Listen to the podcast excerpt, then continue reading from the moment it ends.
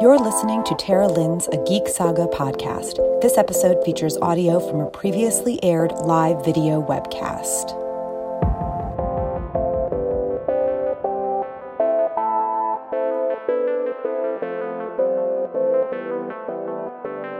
Good evening. I'm Tara Lynn of Geek Saga Entertainment, and thanks for joining me for the Geek Saga Show. This episode is called When Fandom Goes Too Far The Curse of Toxic Fandom and How We Can Battle It.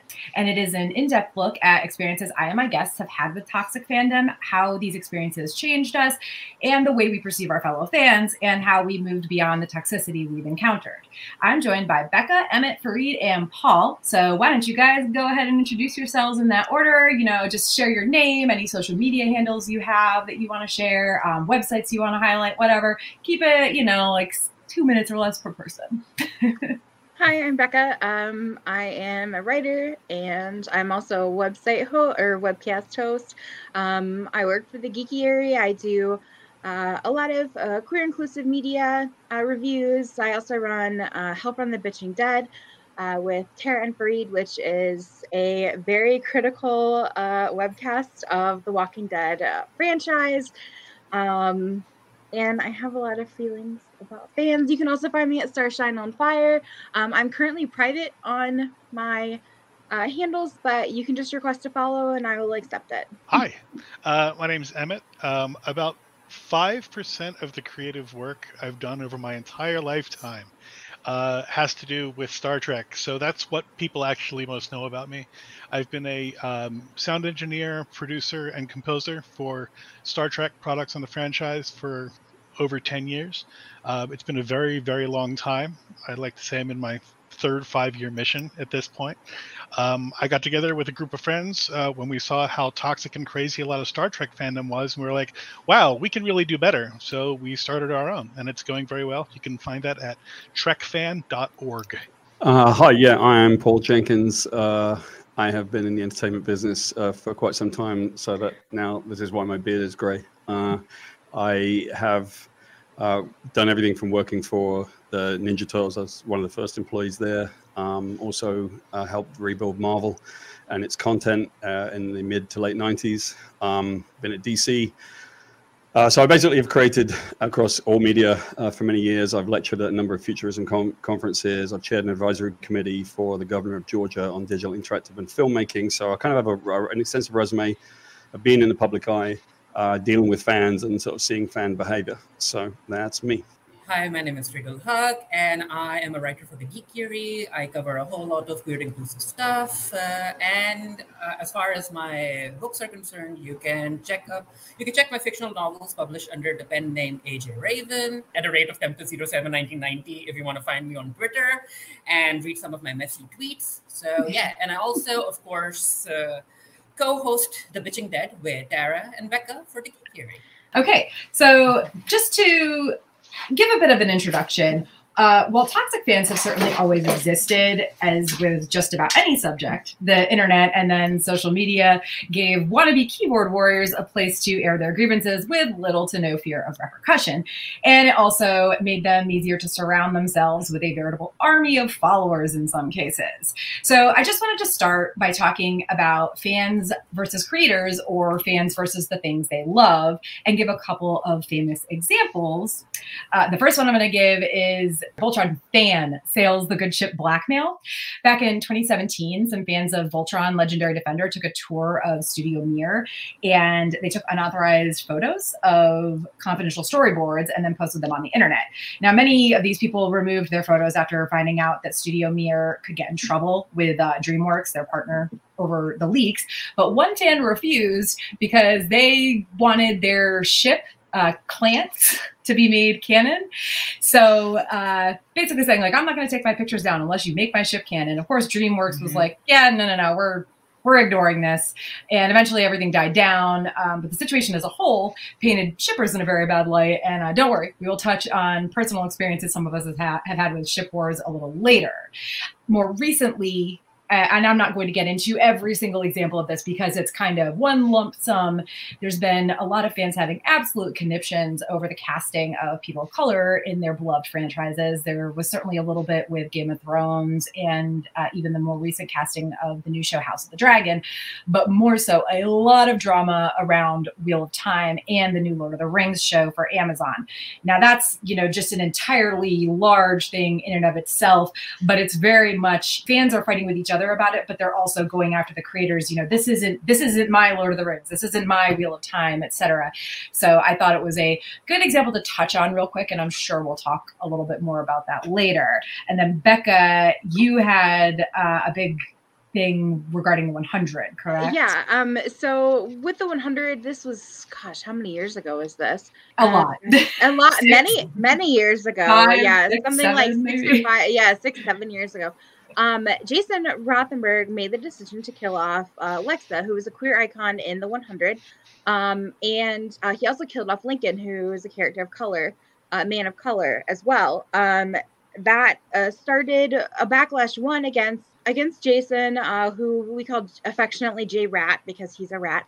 Um, and um, that started this anger fueling against him, but also turned out that there had been a lot of bullying on set of Ricky Whittle, who played Lincoln, um, and who's the character who had, who had who had died, and he had requested to be killed off because of all the bullying from the executive producers, uh, like Jason. The absolute just shit hit the fan, um, especially with Clexa, and to the point where there's actually a convention now called ClexaCon, um, where queer women can have a safe space just because of the backlash from killing off this queer character. Yeah, listen, sometimes uh, creators need to be questioned. Uh, I'm certainly thing, not saying he, that they should. He, he issued he issued an apology to fans, yeah, which really was not an apology at all. Um, it basically was like, "I'm sorry that you're upset, but I'm not sorry I did what I did." And he kind of was like, "You know, I'm the all powerful creator. I can do whatever I want." And yes, while you do have the power, the creative power, because this is your show, at the same time, you do have to understand that there are things that you should not do as a creator, like killing an LGBT character for the lulls, basically. Um, he had no reason to kill her off. It was even though he, it was it was very bad. It was very um, very bad. The reception was horrible. His reaction was even worse. Um, it was just very ugly in general. And you know, I respect I respect writers and creators who who do what they do, but in this situation, it was not cool. I've been lucky so far as a creator myself, and that I've experienced very little toxicity from fans of the things I've put together. What little I've dealt with has been surrounding my conventions, and even that was almost always due to situational drama or extreme outside forces, COVID, versus overall toxicity. Except perhaps some of the nastiness I experienced when I ran a Kickstarter for my Steven Universe convention, Beach City Con, because we were consist yeah we were consistently being compared to Dash Con even after we pointed mm. out, you know, yeah. to people that our website a Kickstarter. Yeah, yeah. Like we, we pointed out our websites to people that detailed my I mean, at this point I think I'd had like six years of experience running convention, like single fandom conventions and, and other experience running a ton of other events, also like more local events. You know, so yeah, that that was an interesting time. But I've been lucky generally uh, as a creator. Now that said, and this is probably mostly for you know, Farid as an author, Emmett as Star Trek audio drama producer, etc., and Paul, of course, as well as a writer editor. Have any of you had experiences with toxic fandoms as a creator? Yeah, I've had um, I've had plenty of experiences. I mean, I think that you know, it's it's not just necessarily whether a fan is toxic or whether it, it almost might be that the discourse or the dialogue or the, the environment is toxic, right? So, you know, without, I think in a little while, we'll probably get into more into the psychology of fandom and why people are, you know, act the way that they do. But, you know, I can give you a number of examples. So one of them is um, I worked at Marvel and, and made a lot of their content for a long time. And one of the things I did was Civil War for them, right? So I was working on a book and, and when we came up with the content and we were sort of looking at the way that the story would be told, one of the things that Marvel understandably said uh, was that they wanted to make sure that it was presented. You know, there were two sides to that story, right? If you think of like the way Civil War story was told, one side was like the pro registration side, people that agreed that superheroes should be registered, and the other side was the anti registration side. And one of them was headed oh. up by oh. Iron Man, and one of them was headed up fiction. I'm getting flashbacks. By... I'm getting flashbacks because Civil War. right and so and so you know one of the things that they asked me was you know can i try to avoid any political stuff and and i did right i don't care about politics I, mean, I, I grew up as a like in the punk era in Great Britain. So politics is a lot of shit. And um, so, uh, you know, the, the, the, the, what happened very quickly was that fans decided that Iron Man represented the Republican side and Captain America mm-hmm. represented the Democrat side, which I, I didn't understand, but they had.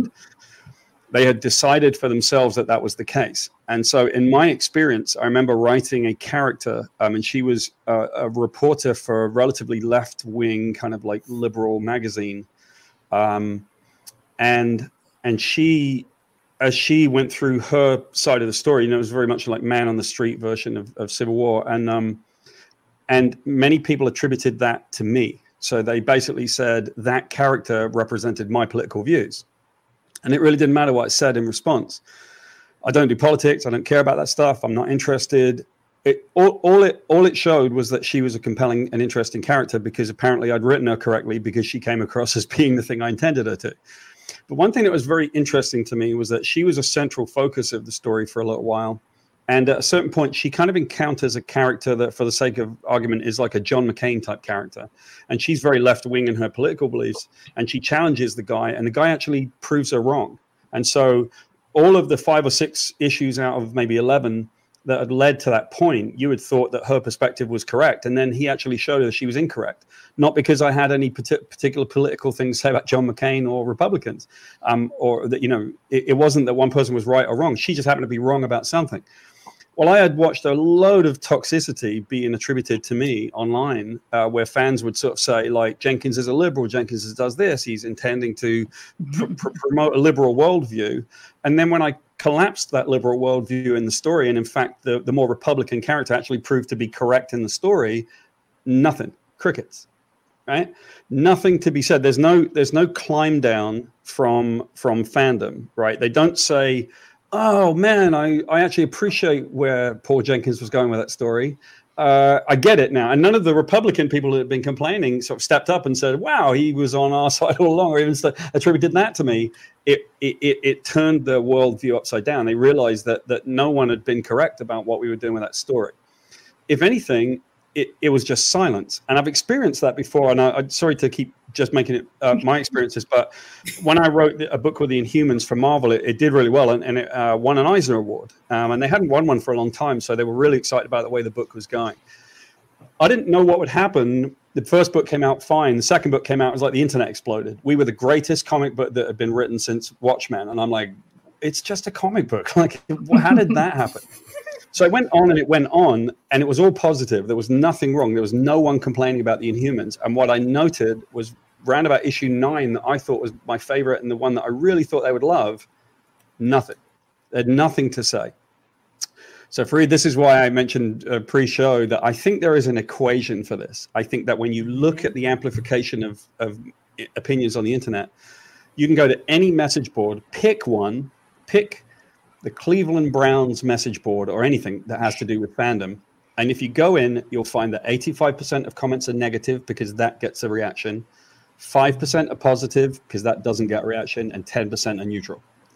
And, and that's what I noted was that with the Inhumans, it was a wildly successful book. It was selling out. People loved it, and they continued to love it. And if anything, it grew as we went along. But the the chatter and the conversation about Inhumans had because the people that liked it had already said they liked it. So I think that what you're seeing here is that negativity is almost guaranteed to create a reaction. And when people get a reaction, they think that their worldview means something more than it actually does. That's like a, a huge deal, and it, it's try to it's something that I do try to tell fans once in a while. Um, mainly is that just as as a creator, they don't have to answer the questions that we have to answer every day. They don't have to um, uh, report to the same people. They don't have to keep a, a bunch of things in mind when they're thinking, you know, when like I have to know that I'm working on a very, very large, you know, billion dollar franchise. And that means I have to get things done on time and under budget. And that is what's going to happen. I don't care what has to happen for that to be true, but that's going to happen. But I've had years and years and years. You know, I did, you know, I, I wrote and produced radio and TV commercials for a shady basement waterproofer for like less than minimum wage for a long time. And that's the kind of stuff you have to do to get a job like the one I've got.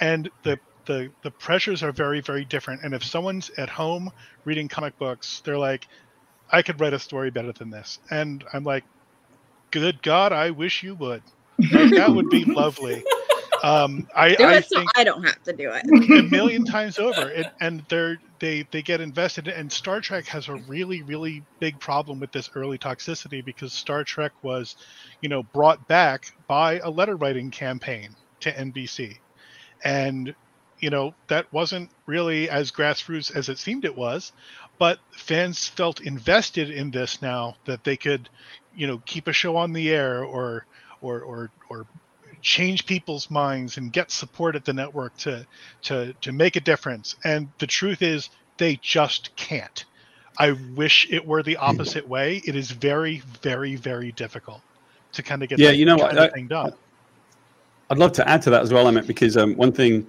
that you know what what fans think their influence is, um, and what it actually is, are, are somewhat different. Um, so I can remember Yeah, um, orders of magnitude right orders of magnitude, yeah. And so Yeah. our job, our job is to deliver something professionally, and and my personal job is to want to deliver it uh, with a sense of sort of like professional excellence, right? And just to you know make sure that you create the material and it goes out. And so when you work for Marvel or or Disney, uh, Sony, Warner Brothers, uh, 2K Games, any of the ones that, that I work for, that you know they. You're not allowed to deliver it half-assed. You can't deliver it late. You, you that you, you don't have a job if that's the way that you deliver. It. It's not an content. You have option. You'll you'll you will Right. work at you know GameStop. Like right That's, and so and so i remember um, when we were about to do civil war actually that's a good good example again right? Um, i was with the editor-in-chief of marvel joe Quesada and we were at his house and we were going to meet another creator garth ennis at a, at a pub. And it was like six or seven blocks away. And we thought well we'll walk. And joe put something to me and asked me if I could do something. And it, and it was this character called Speedball. Now, one of the advantages I have in doing uh, comic books, for example, was that I don't know anything about comic books. Um, and it seems crazy, but I was never a fan of stuff. I don't have much of a fan mentality of anything. Um, so I didn't really know what I couldn't do. And I had my own unique voice for stuff. That's why we were able to make the Inhumans work. So Joe said to me that the biggest problem that he had, or a lot of late chatter just before we did Civil War, was about this character Speedball because the fact is that every time they had tried to do speedball, they had never succeeded with it. Um, and the fans would go nuts and they would do these letter writing. And, and Joe's answer was always the same thing. If you really want speedball to come back, vote with your dollars because if if if it sells 3000 copies we're not publishing speedball when when captain america sells 300000 copies right fans who wanted speedball didn't care about that argument and that seems insane to me. Like you can't just kind of say i expect this and i'll scream until i get what i want. But what that spoke to was the access that fans now have to creators. And i think that that's that's somewhat problematic now. Yeah, I mean, I, I maybe it's an age thing. Um, and, I don't mean that in like a oh god those youngsters way. I'm not that old, but I didn't have access to God even the internet until I was almost done with high school, and then it was dial up and weak at best.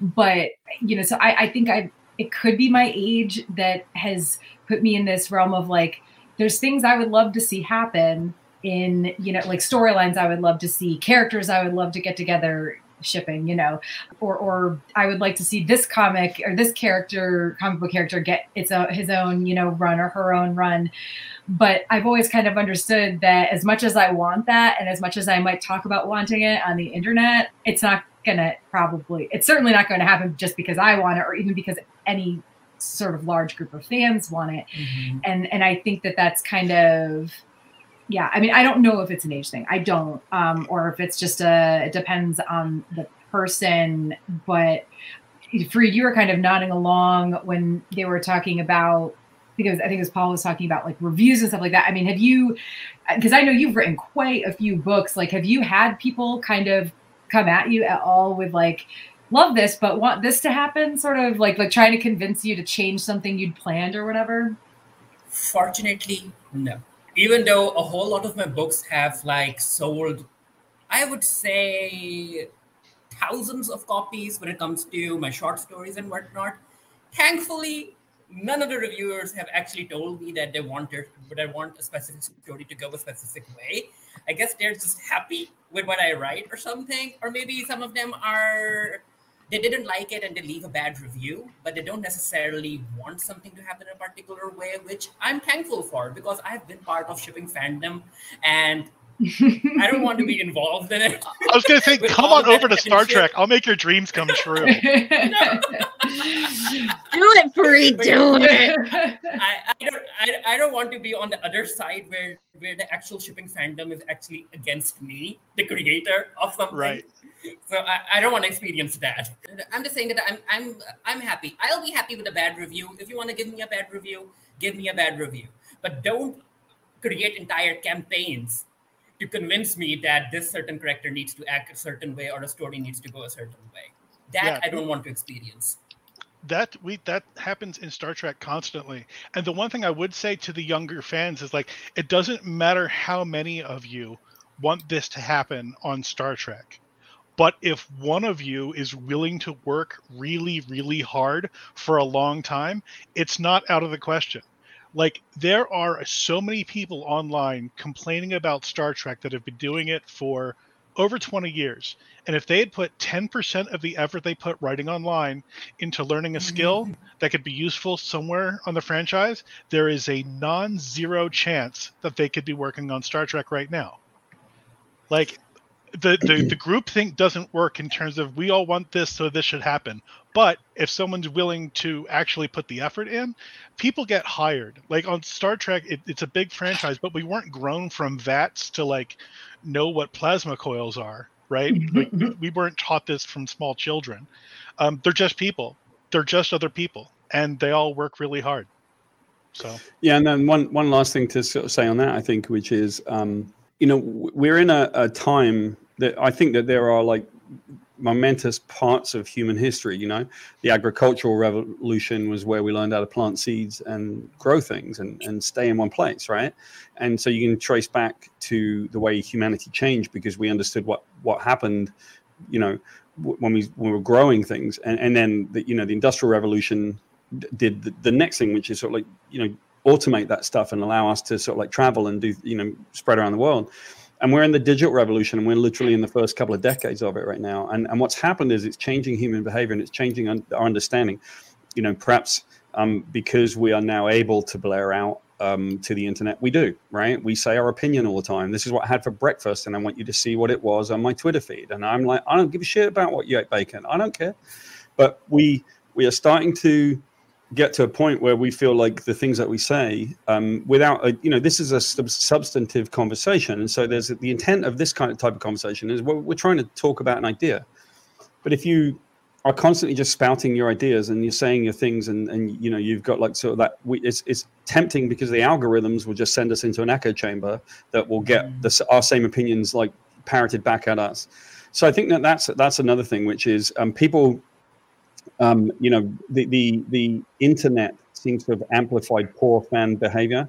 Um, and it seems to have amplified, amplified people's opinion of their value in terms of intellectual discourse. Like if this is the if this is the information superhighway, then how come we are all navigating it on pogo sticks? You know, no one is navigating it well. We we it's, it's the art of communication, right? So sharpen your pencils, everybody. Learn how to communicate. How come we got more access to communicate with people now and people are less able to communicate?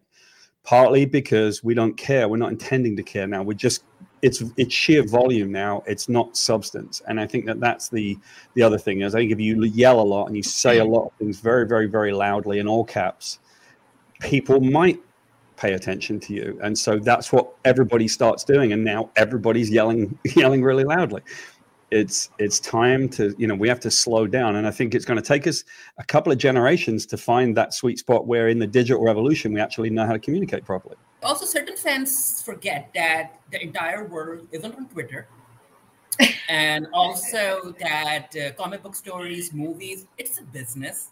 Uh-huh. And yeah, and and and uh, Twitter and Twitter isn't their target demographic, basically. Mm-mm. So certain friends Twitter forget it. especially.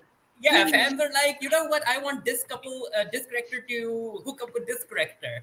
I want more certain types of stories, and I'm like, you know what? If those stories made enough money, people would be making it. The suits would be investing in such stories.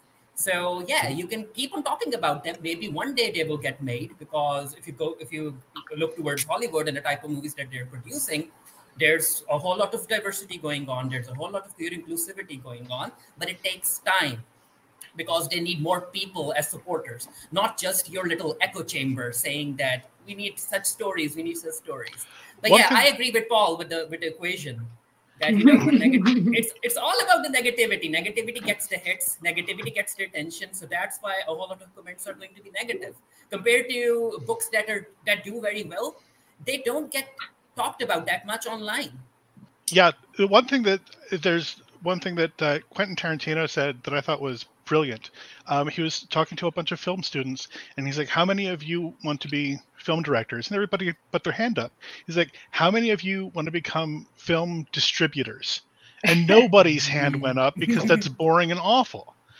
If like that were the case, like every like it would be so much easier to make movies if there were a lot more creative people focusing on you know delivering movies rather than just just making them. Then there would be a wider choice to go to. One thing that drives me crazy people talk about especially um, like this is near and dear to my heart is um, you know trans representation on television and film and that's a big deal. That's a big deal for the trans community. It mm-hmm. absolutely needs to happen and it should but they don't understand that the industry is not set up to even give them what they want. Like mm-hmm. i strongly promote transgender talent agencies because the more juice they have the more odds they'll be able to talk to a producer and get a trans artist hired for a trans role and hmm. when you're producing again you are making your mark and you are on budget and you are on time or you are dead forever. So people need to understand that what they want to see in terms of representation is not necessarily because people think that it's bad or that they don't think it should be seen or that they don't they don't think America can take it. It's just not a part of their business model yet where it's super easy for them to reach out and grab a, a, a trans actor of, of, of any gender or color in a particular role as much as we would love to see that. It's just hmm. it's slower than you think it is. Mm-hmm. Well, and I think that Paul was talking about the the you know screaming on the internet and um, like we're all kind of saying like you can yell as much as you want but it's probably not going to change anything uh, immediately especially. That kind of leads I, I, it leads into one of the things i want to mention. I don't really want to get into a lot of detail about this but it's a good example of towing the line between fans versus creators and fans versus other fans. Now it is an indie creator in this particular case but uh, just quick mention because it's very famous of Gamergate, which happened back in I think 2015. Uh, an indie game developer was essentially accused by her ex-boyfriend of trading sexual favors for good reviews of her game because she actually had been doing really well, and then all of a sudden it's like, oh, but she's only getting those reviews because now, not surprisingly, these accusations were like deemed unfounded, um, but she'd already been hurt by them. And then the Gamergate movement refused to let things die down. A group of Gamergate supporters on 4chan backed this gaming project from the Fine Young Capitalists, aka TFYC, because I don't feel like saying that name every single time, because that group had had a prior dispute with the you know with this developer, and eventually somebody it could have been an Indiegogo, it could have been a hacker, got the TFYC campaign, Indiegogo campaign shut down. And Indiegogo did make a statement saying that due to the participation of the Gamergate supporters, TFYC were at least inadvertently participating in the harassment of the developer, but it was kind of too little too late. So this is one of those, you know, and I I don't know, it's like fans in quotes because I guess they weren't really fans of hers, but because of what happened with, you know, I guess trolls on the internet coming after this creator, it actually caused like them supporting this campaign and the back and forth and the whole Gamergate thing. It actually did pit women against each other as well. And then in an attempt to prove that their little Gamergate movement wasn't misogynistic, they kind of like continued to be blatantly misogynistic and they continued to defend themselves after the fact rather than own up to their mistakes. And it was basically a whole lot of shouting back and forth on the internet between fans and creators because there were a ton of video game creators who they were saying like they, they were try to help this woman. So it's it's kind of a it's almost a neither here nor there, but I like that it toes the line between our first conversation about fans versus creators and fans versus the thing they love and how those things can turn into fans versus fans because mm-hmm. Gamergate began with a people, but also in a way fans versus creators, uh, video game fans basically versus a creator for whatever stupid reasons were behind it. They were very stupid but it began with that and it became gamergate became a fans against fans movement because it's like some people who didn't really understand what it was saying but it's not misogynistic. And you know that they were probably just not really looking into what it was right? But doesn't that that's not an excuse. Like ignorance is not an excuse. I'm sorry it's not. So it became a fans versus fans thing when it was you know but it, it's not it's not misogynistic. And you know there's other group of people saying yes it is misogynistic. So on that note to like i said kind of segue this into fans versus other fans there were a couple just again famous things i wanted to mention as examples and one of them, the second one, is going to lead straight into kind of what I think is going to be the meat of this discussion, which is the psychology of how these things happen. Mm-hmm. First and foremost, have any of you guys, other than me and possibly Farid and Becca, because they also write for the Geekiary, have you guys heard of the Final Fantasy VII house? No. no. No. Okay. Yeah. So I'm going to start with that. Final Fantasy VII house was started with the whole thing started with this girl named Joanna who gathered people in need and claimed she could give them a home. They were all Final, Final Fantasy VII fans, uh, but only if they allowed her to call them by Final Fantasy names and take part in her magical rituals. This is very weird, right? Yeah, I don't know what they were. Okay, like listen, I did not want to dig that deep. Okay, no, I do know what you're talking about. Okay, continue. Yeah. Okay, yeah. So, so Joanna turned out to be manipulative and secretive. Uh, money that the residents brought into this house was essentially confiscated to keep the house running. The living mm-hmm. space mm. still despite that, became this cesspool of filth and abuse. If people left, they were shunned both on and offline, which scared a lot of the residents into staying much longer than they wanted to. And it also didn't help that a lot of them didn't have anywhere else to go or didn't have the funds to move on again because she was confiscating all their money. Um, the this house eventually, you know, metaphorically collapsed in on itself, but the toxicity that the residents experienced and the way that toxicity made a certain subset of fandom appear uh, has kind of lived on. Mm. Now, that's one example. Example number two, and these are both because these both revolve around a person who was who gathered a group of people around to support them and that you know it turned into just this whole little like different subset of toxic fandom. The second uh, example I wanted to give is Cassandra Clare. Cassandra mm. Clare is best known right now as the author of the YA series The Mortal Instruments, but she got her start as a pretty infamous Harry Potter fan. She d- during her time in fandom, she kind of rose to fandom stardom and she wrote a lot of fanfic and did some other things, I think. Um, but over this you know period of time that she was really big in the Harry Potter fandom, she was accused of everything from plagiarism to profiteering to cyberbullying. She had a history of sicking lawyer friends on anyone who brought up her questionable actions. And most of the blog entries and wiki articles that detailed her wrongdoings were deleted very quickly without explanation during this period of time. So, at the very least, she was a or is a controversial figure. Uh, the middle ground is that she's a fandom famous person who got partially or possibly mostly plagiarized works published. At the worst, she's a bully who used her fandom fame and her connections to silence her detractors. Now, in summarizing these famous toxic fans or fandom situations, mostly from articles that I wrote anywhere from like three to five plus years ago, I realized that in lumping them together like this, these toxic fans and their followers seemed both eerily familiar and similar. So, on that note, I'd like to delve into a discussion on the psychology of cultism and its connection to fan behavior. And I know, you know, Paul, I know you have a bunch to say, and Farid, I think you'll have, I'm sure, some things to weigh in on because, you know, masters in psychology. So, uh, and obviously, Emmett and Becca and myself, if we have anything to say, chime in. But, you know, as usual, be polite, don't interrupt each other, etc. I'm just gonna vibe. I'm just I'm at this. I've like entered this space where I'm just. Oh, like, we'll get your shipping stuff. At, we'll get to that. first, first thing I want to say, Tara, is um, you described you described Heaven's Gate.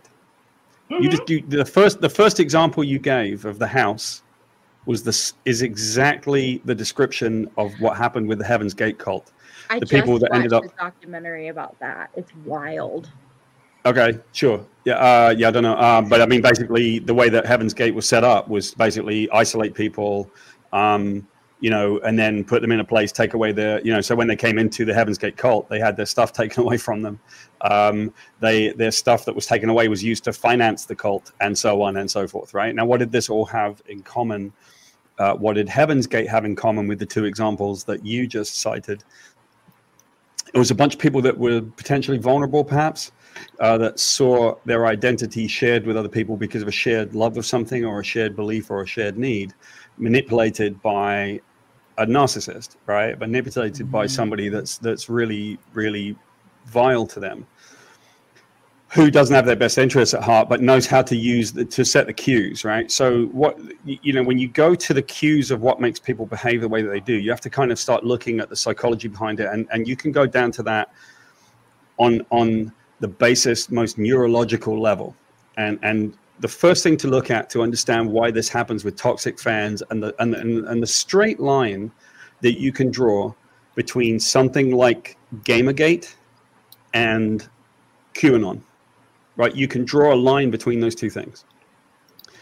And, and what you have to look at is why do human beings do the things that they do? And some of it is grounded or rooted, I should say, in in why we make decisions and where we carry biases, right? Where cognitive biases come from. Why do we have biases? So I'm going to kind of set the table for this discussion by, by kind of setting up a, a, a little example or, or something for us to consider.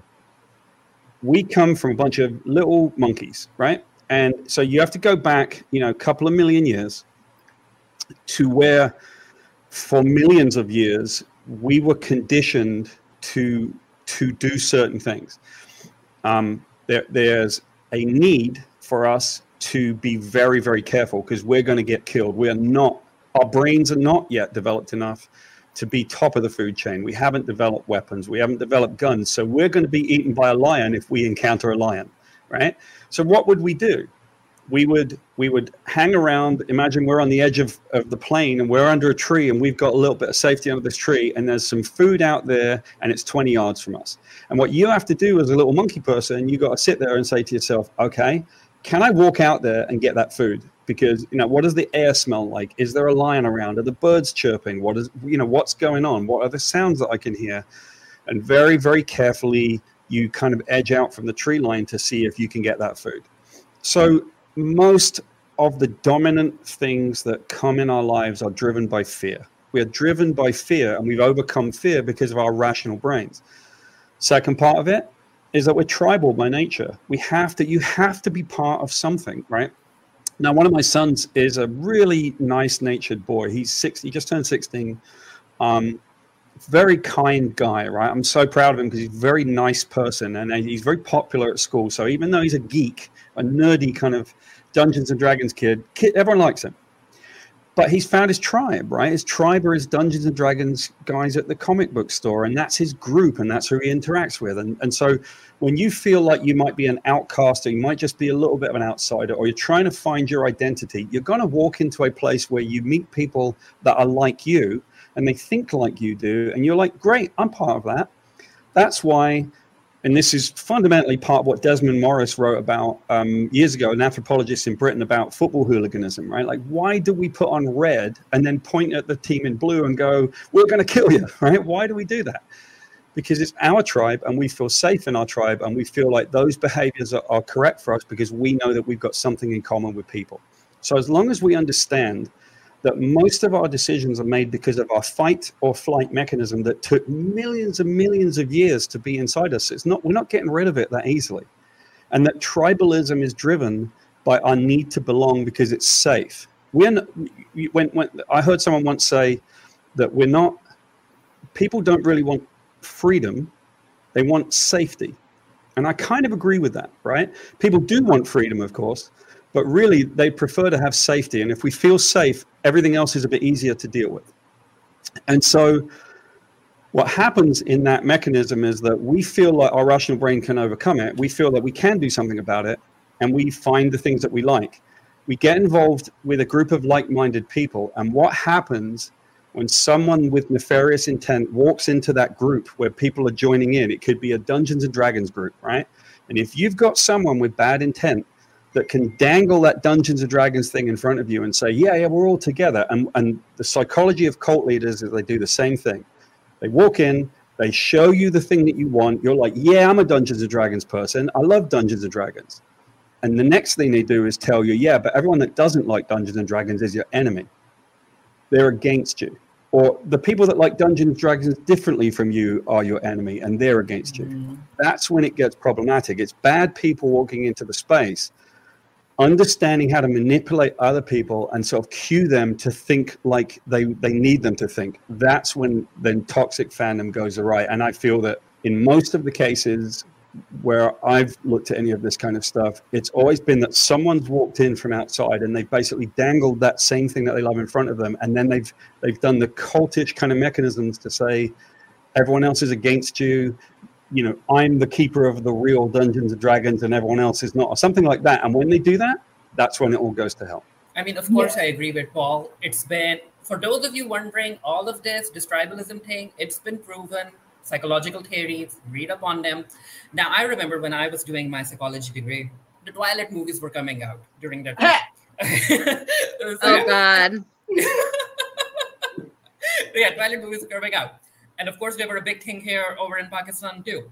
So Wait, you have things in Pakistan for You have things in Pakistan Farid? We have movies. We have Twilight. We have vampires. Sorry, this, this, is this is a long, right? long running joke with us. yeah, yeah. Also, uh, Paul saying that when uh, when someone nefarious comes in, the cult thinking and all of that. I remember that when the Twilight movies were coming in, if you look at the promotional content, the PR team was kind of encouraging that team Jacob and team Edward thing. Like sometimes these things are also encouraged. And again, coming back to what Paul said about us being uh, uh, into uh, creating tribes and finding the people that we like. And after we find the people that we like, even though nature actually uh, wanted us to group together to be- become safe, we don't need that type of safety no more. So that's why when we find a tribe, anyone can come in someone with bad intentions and they can actually focus all of that uh, energy into something negative. And that's what we see a lot when it comes in uh, when uh, when it comes to shipping that someone is directing that towards the other group and saying that you know what? Those people are wrong. You guys are right and you need to squash that tribe out. You need to squash them out. And that's why i remembered we actually did a little assignment on the team uh, team edward and team uh, what was it? Jacob? Yeah jacob and edward mm-hmm. thing during our psychology. I think it was like second year of my psychology. I don't even remember. But yeah, we did that little thing uh, when we were talking about cults. Now, of course, our teacher weren't really into the topic being discussed because I don't I don't think they were really they really understood where we were coming from. But yeah, the tribe thing it's it's encouraged by media and that's why i as a as a writer for the Geekiary i sometimes also call out certain promotional practices that actually encourage fans to go at each other's throats. Like, don't do that. But again, uh, again, coming back, negativity sells online, and that's why a whole lot of marketing people do that.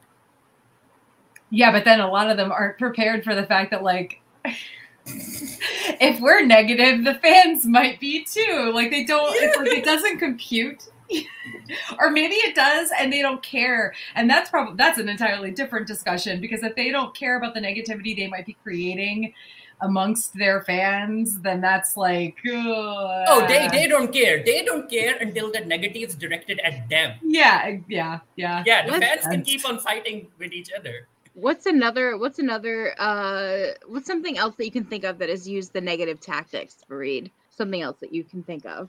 Teen Wolf. Of course, Teen I don't. I Oh, don't. that- think, I don't think these problems are. words. Yeah, Sorry, I don't. I don't necessarily think the toxic fandom is you know lycanthropy based, but you're making a good point. yeah no no no i mean for sure and and uh well i guess and and paul like you know th- this this this tribalism stuff it's um one of the things that we've talked about one-on-one is the groupthink culture and how that leads to people being indoctrinated into a certain i mean we can call it a cult or you can just call it a certain group Well, but I- it's Yeah. Yeah, I think you have to work out where cults start and where the where the thought process is behind cultism or or, or fan fan driven behavior. First of all, let's take a look at the word fan. It stands for fanatic, so fan stands for Mhm. fanatic, right? Mhm. And you, you have to remember that, right? Now, there's there's different kinds of tribalism that are very helpful to us, right? So let's take an unpopular view, right? Um, I'm not a very religious person, um, but I, I think that there's a place for organized religions to help communities, for example, right? It's certainly, you know, there'll be one side that says, well, organized religion is sort of like lying to people and, you know, kind of getting access to their wallets because of because you know they'll they'll give you money and uh, but there's another side of it which is it's very community based right? So you can all congregate and i'm sure that that's been something that's been done for centuries right? Um the thing about it is that there's positive and negative to tribalism and there's positive and negative to our fight or flight response that you know like dictating things to us right? Like we're we we can we should be careful sometimes you know? But there are so many cognitive biases inside us right and we all have them. And so i'm going to challenge anyone sort of watching this or even the other panel members with with sort of like a thought experiment because this is the way that our brains work. And it's going to work the same for the for the five of us on this panel as it would work for anyone watching or listening. You have biases and one of the most fundamental biases that you have is sometimes known as the bias bias. It's the one that says i don't have any biases right? Like you think you don't have any biases and that itself is a is a bias. Because you do right? You've got biases because of the way you were grown up.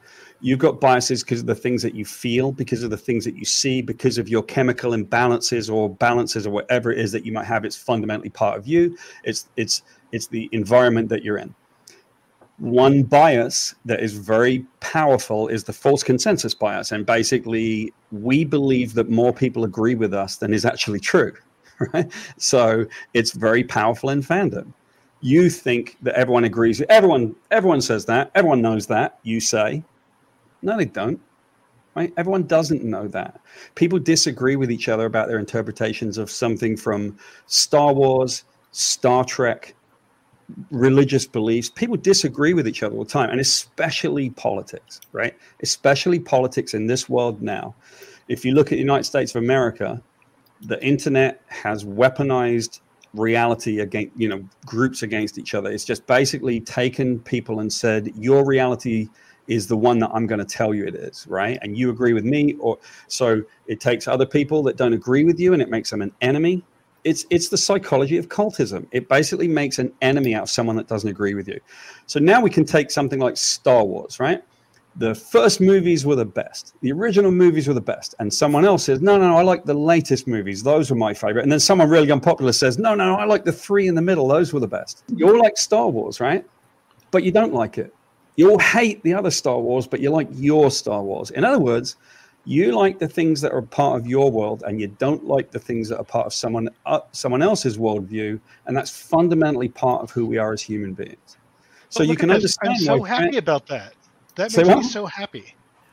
Like What that, makes that you makes happy? me it, it makes me happy because people understand that when you're talking about you know science fiction and finishing or or you know these fully realized worlds right, Right. um you know star trek we do this seasonally right like the new show's not as good as the old show repeat Right. forever right Right. um the Right. one thing that's I, that we can learn about about the the Star Wars stuff is there are hundreds of hours of Star Trek, and they're not all gold. They're just not. Mm-hmm. They can't be. It's law of averages. Now that there's more and more and more Star Wars content, there's more and more Star Wars cat fighting Yeah. because they're just getting more material. And the more material you have, the more divisive it's going to become. it's no longer just the originals versus the prequels. It's, right. Right. Like, and now people are like, well, the prequels, they were great compared to whatever else, you know, compared to the new movies. yeah. And I mean, we, we went through it with Ninja Turtles, right? Because we did the thing at the beginning. It was nothing. And then the next thing you know, it blew up. And I was like one of the first employees and it just exploded, right? So now we're doing Ninja Turtles. And I'll never forget the first movie came out. And when, when that happened, there were kids, I mean, there were kids around the block, you know, kids with their families literally lined up around the block. That was like a cultural phenomenon, that first movie, the first Ninja Turtle movie. And the cartoon was cool and the toys were cool. And here comes the first movie. And then 15 years 20 years went by and suddenly it was uh, old school you know 15 years went by and it's like we're reviving the ninja turtles. I'm like god i feel old. And that was the first time they revived it. Now i feel really old right? Right. there's all these cycles of ninja turtles and what was the best one? And what about the one from a couple of years ago? So that was really cool and it was really cool. And what about the michael bay version? And you know some people love that michael bay version. Did i? Uh, not really. I don't care. I, I don't mind if it's new. I don't mind if it's new. I didn't really care for it. I watched it and went, no, I don't know. It doesn't really feel like it's got much heart. But that's only my opinion, right? Because someone else can have their own opinion and that's fine. And I think this is the bit where you heard me say earlier on, I don't really have much of a fan mentality. So I've never really been a, a bit of a, a, big fan saying I've got to protect the original. I could protect the original OG Ninja Turtles if, if I really want to stand for it, but I don't care because everyone has their own way of thinking about things. And here's the However- other thing the original Yeah. turtles do not need your protection. They don't. They're available. You can buy them in stores right now. You can pick up Kevin Right, Eastman and Peter. Laird. Like I can pull if I want to watch original Star Trek, I can pull it off my shelf and watch it. If I want to see original Turtles, I can buy original issues. It's available. They're around. No one is taking anything away by adding more to the canon. Well, and I want to point out this comment that I'm just highlighting right now because it's literally exactly what you guys are saying is that, you know, when with Star Wars, each generation has its own trilogy to to an extent. There, there's a little bit of mix and match there, but you know they're done at that time for that generation, and it's really cool that we all get that. And I'm kind of in this weird generation where I was raised on the original Star Wars and even got to see the you know revamped ones in the theaters in the mid '90s. But really, the the the new Star Wars for me were the prequels, and and I don't love the prequels, but I definitely, I mean, there's definitely things I would just throw out from them entirely. But as a whole, I still have this huge attachment to them. Again, I'm kind of like I'm both aging myself and I think it might be because of my age that I have this I have these strong feelings where I don't you know, I might love the originals the best still because they're what I was introduced to first, but I also really really love the prequels because they're the ones I got to see for the first time and I really really love the new ones because they well minus the last one, but I'm not going to get into that. At least the, the first two of the last one, they they really spoke to me like on a personal level. And then of course we get the Mandalorian and even the Boba Fett show, and and really even before that, uh, Star Wars Rebels particularly were all. I mean, that's what I really love. I think about Dave Filoni is that he has a really amazing talent for mixing the old with the new you know, it, which has has, and I think a lot of, to be honest, a lot of Star Wars fans, they may not like every single thing he does, but at least in my circle, and again, I'm I'm in a closed circle here of people who echo my own opinions. Yeah, as much as I would love to say that's not the case, I think we all have to admit that it is. We are all in closed circles that that, that echo our own opinions. So you know, which it's- is which is which is basically a thing called the confirmation bias. right right Yeah. So- right and as much as you try to like like see and hear and respect other people's opinions outside of the very obvious no i'm not seeing hearing or respecting your opinion if you're a misogynistic or and or racist piece of shit but uh you know that, that's that's Well, the other And- thing and- too is Yeah, you understand that like your bias among your friends in, in in your cohort in your age range, right? You are adults and you understand that your opinions about Dave Filoni, unless they are being expressed on like a Lucasfilm, a Lucas film campus, that they won't really matter very much. Do you know what I mean? Mhm. But that's a switch that gets turned on the internet when the fight gets turned on. That's when the, a lot of that clicks in. Right, and I think I think the one thing that is the hardest to overcome, if you think about it, is this, and this is why I said there's is like a thought experiment, right? If you are living your life, it's very hard for me to tell you you're crazy, right? But let's say that you are having issues.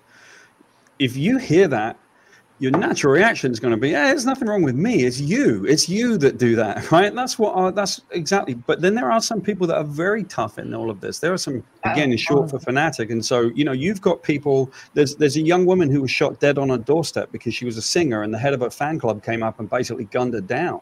You know, that's that's that's pretty crazy, right? But you couldn't have told the person, you know, who was about to go pull the trigger that they were doing something crazy because at that point they didn't think they were doing something crazy. They thought they were doing something they needed to do, right? And so when in this situation, it's just that the, when when fan groups go go awry, what you're probably watching is it being led by an agenda to lead it that way. Most of the people in these fan groups that are getting upset are getting upset because they've been given information that's not true or things, or they've been, you know, it, the information has been couched in a certain way. Now, when you go to those people and you say, wow, you're acting really irrationally, you really need to slow down, calm down, settle down for a minute, right? They're like, don't tell me to calm down, you calm down, and off we go it's very very hard to beat these biases. And so i think that's the thing that's very difficult because it's hard enough to beat those biases just in a group. And before the internet there was still football hooliganism right? Mid 80s in, in england sports was crazy right? Can you imagine that level of hooliganism amplified by the internet? Would have been Wow. insane. And so, just to kind of go, because I want to move on into some of our own personal stories. As someone who has spent the vast majority of my time in fandom on in on slash at in person events, founding and organizing two single fandom conventions, speaking on more panels than I can even count anymore at so many conventions I can't remember all of them uh, and who generally avoids online discussions about the things I love, I've had a largely positive experience. The few negative experiences I've had, weirdly enough, were almost entirely ones I was dragged into by toxic fans for stuff that I don't even have a huge interest in. The main one that comes to mind, main first, whatever, because I think it probably was my first, was Supernatural fandom. I I watched about one season of Supernatural, the first one, when it aired, and then I moved and didn't have cable and stopped watching it. And years and years and years later, I start writing for the Geekiary, and the Geekiary was founded by Destiel shippers. Mm-hmm. So while I, I mostly only do webcasts with the Geekiary now, I used to write a lot for them and, and promote them on Twitter and, and whatnot. So the Geekiary stopped covering SPN a long time ago. I can't even remember when. But even years after they stopped covering it, I personally, at my personal at a Geek Saga Twitter, was subjected to random attacks by SPN fans just because I wrote for the Geekiary. Even even when I would respond with things like, I don't even watch this show, they wouldn't acknowledge my response. And then they would eventually start pinging me with their nastiness again. I don't even know which SPN contingent was coming at me. I guess it was just anybody and everybody who just wasn't a Destiel shipper, maybe. I don't know. But having to deal with that put such a sour taste in my mouth that even if I had at some point thought that hmm, maybe I want to try really watching Supernatural through, that's never going to happen now because of this. I've obviously had other toxic fan slash fandom experiences. That's the one I always go back to though, because it's probably still, even to this day, with everything I've experienced from certain members of the Star Trek fandom, another fandom I'm not really directly involved in, the most like, wait, what, why of my toxic fandom stories is Supernatural. So on that note, Becca hasn't hasn't said much yet. We're gonna I'm gonna start with Becca and then just go. Let's go, Becca, Emmett, and I guess I don't know, Paul, if you have much just to weigh in on this, and then Farid. But toxic fandom stories as a fan, thoughts, things that you've experienced, whatever. So I I mostly I guess I don't really think about the whole us versus them thing, which I really should because it's very it's very othering. Um, mm-hmm. Fandom require fandom forces us into a very othering situation. Um, it is especially with ship wars because it's very much us versus them. Um, you know, like like Paul said, the tribalism. Um, you know, you pick your people and you stay with your people, and that that causes a lot of tension. Even though these are fake people with fake relationships, you know, there's no reason for people to be at each other's throats like they are, but they are um especially with star wars that's a that's one big thing. I star wars is a huge thing you know like uh especially with the most recent trilogy you know um people who are shipping you know ben and Rey, or people who are shipping people who are shipping that's me being toxic right then. Oh or shipping Rey, or shipping um rose and Finn or shipping um rey and kylo. Like I have never seen my friends get so heated as I have watching them fight with strangers online about their ships. Um, and also another really big thing, um, because um, I was involved in the 100. Um, I never finished the final season because it just got to the point where it just was really terrible. Um, as many as series are, or whatever, they just don't know how to end The Walking Dead. So, and The Walking Dead is another one where you know you build up this this us versus them mentality. And like you had the Carol and Daryl shippers versus the Beth and Daryl shippers. And um, so I have never been directly attacked because I kept my mouth shut. but in public, people who are very, you know, very public about their ships, they do get attacked. And to the point where it's very ugly, like people saying, just the heads up, but, but you know, like kill yourself over these fake people and their fake relationships. And it would be so funny if some of these people are not actually serious sometimes. And another thing that's for me personally, I, am not really, co- I don't really cosplay much anymore um, because of health problems. But as a cosplayer, there's a big, there's a big issue with the cosplay community um, the cosplay police and the cosplay community are very toxic. And there is a big movement in the cosplay community of body acceptance and body positivity, as there is, and you know, in every, um, in every scene right now, you know, with fashion and you know stuff like that. But it's very difficult to be a fat cosplayer or to be a cosplayer of color. Now, I'm not a person of color, but it's very difficult for cosplayers of color to exist.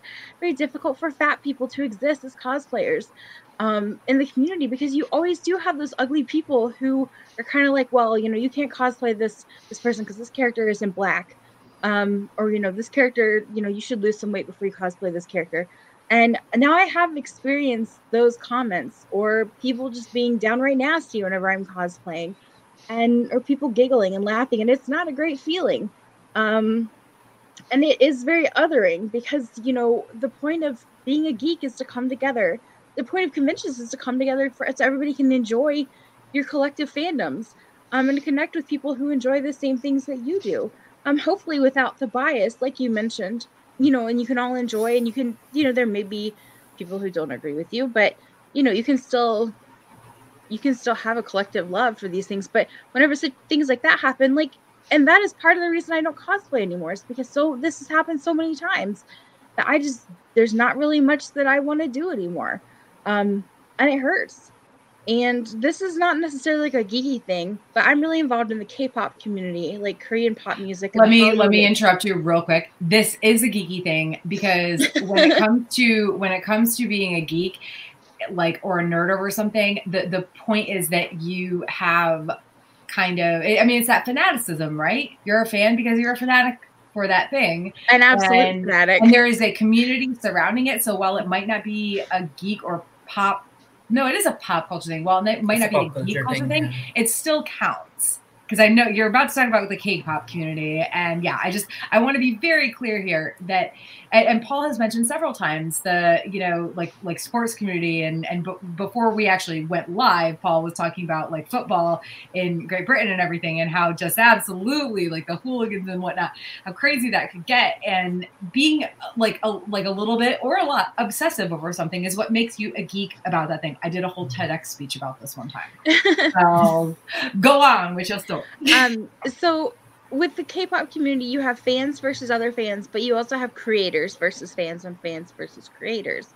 Um, now with K-pop, mostly with K-pop, not necessarily with K-drama and with the actors and actresses, but with K-pop, it is entirely fan service. These K-pop bands are manufactured by companies to to create an experience for fans uh, to enjoy. And there have been there's an extremely high risk or high rate of suicide among K-pop stars, and a lot of it comes from the pressure from fans. And there have been an unprecedented amount of suicides um, or mysterious deaths, as they like to call them, in the K-pop um, and K-drama community. Um, you have these fans who are crazy stalkers. There's a name for them called sasaengs, which means private life um, literally translates to private life, where they follow the celebrities, they follow the pop idols into their homes. Uh, they set up cameras outside of their homes, take photos of them through their, uh, you know, through their windows. They follow them, um, stalk them through the streets, wait backstage. Um, it's very dangerous. And also, though, with the K-pop community, fans are really vicious towards each other. There have been multiple suicides of K-pop fans because they've been bullied. Um, and it's K-pop fans is the perfect example of othering because it is quite literally us against them. Whenever I say us against them, I don't mean me against them, um, but it is you know your favorite may not get the vote for the music award because mm-hmm. the other group got it, and so it gets really nasty and ugly. And I have been in the middle of l- literally sitting there watching someone berate another girl saying, "Hey, you should kill yourself because your favorite got the nom and my didn't." Hmm. Um, just thinking thinking about that's really.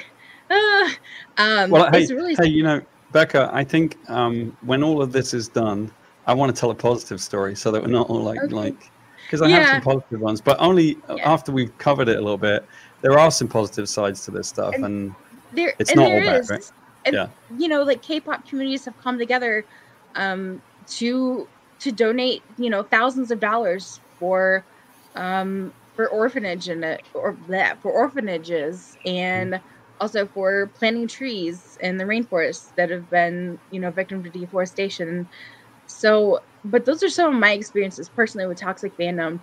Um, K-pop, K-pop community can do a lot of good, but they can also do a lot of damage.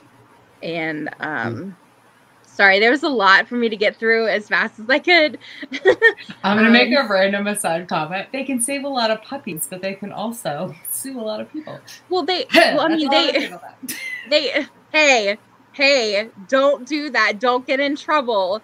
I will not get caught in the crosshairs no. Listen, I, that was just a random comment. It wasn't about anything in particular. yes, K-pop people save a lot of puppies. Wink, wink. Um, um, but yeah, so it's you know, and it's like I said, they do a lot of good, but they also do a lot of damage, and um, but it's the perfect example of a positive fandom and a toxic one, all in the mm. same. Well, I think that's kind of any like that that's, that's any fandom. I mean, I I know I, I listen. I was complaining about the supernatural fandom earlier, right? While I personally have not had good experiences with the supernatural fandom, I also have friends who have made like lifelong friendships, uh, have even ended up in relationships, etc., because of the supernatural fandom. Every fandom has the the groups of people that that populate every fandom have the opportunity, the ability to do good, and they do a lot of the time and and and I think at the at the end of this conversation, we'll for sure get into like how we think we can make things better. But on that note, moving on to Emmett, just to go in order, do you have any maybe one or two short toxic fandom stories that you wanted to share by chance? Well, I mean, there, I have an intoxicated fandom story because a lot of times when I'm at conventions, and I don't know why this happens, but there's usually a bunch of guys dressed up as Klingons, and all of them want to do shots with me. And I mean, hey. I'm usually like right here on the convention floor where there's people around. Okay. Um, but like it's it's it's weird. I've seen a lot of, you know, the internecine battles of Star Trek fans, but I've seen situations in which um, not only toxic fandom exists, but it is fostered and it is built and it is turned into a product.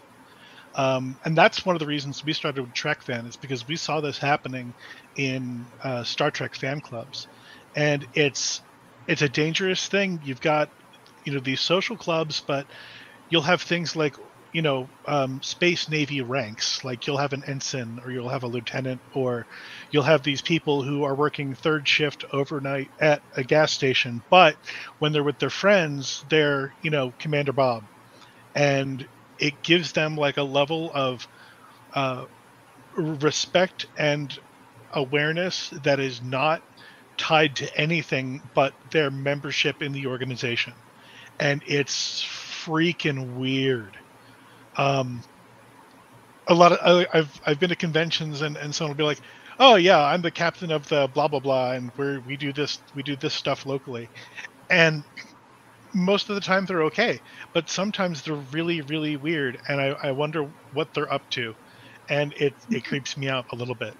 So we created Trek Fan as uh, kind of the antithesis of that. Like, let's keep the people who run it uh, a very small group of anonymous people so that like when someone wants to jump into a situation and find handholds to like where can i grow my toxicity there's no one they can really reach out to and identify as a leader.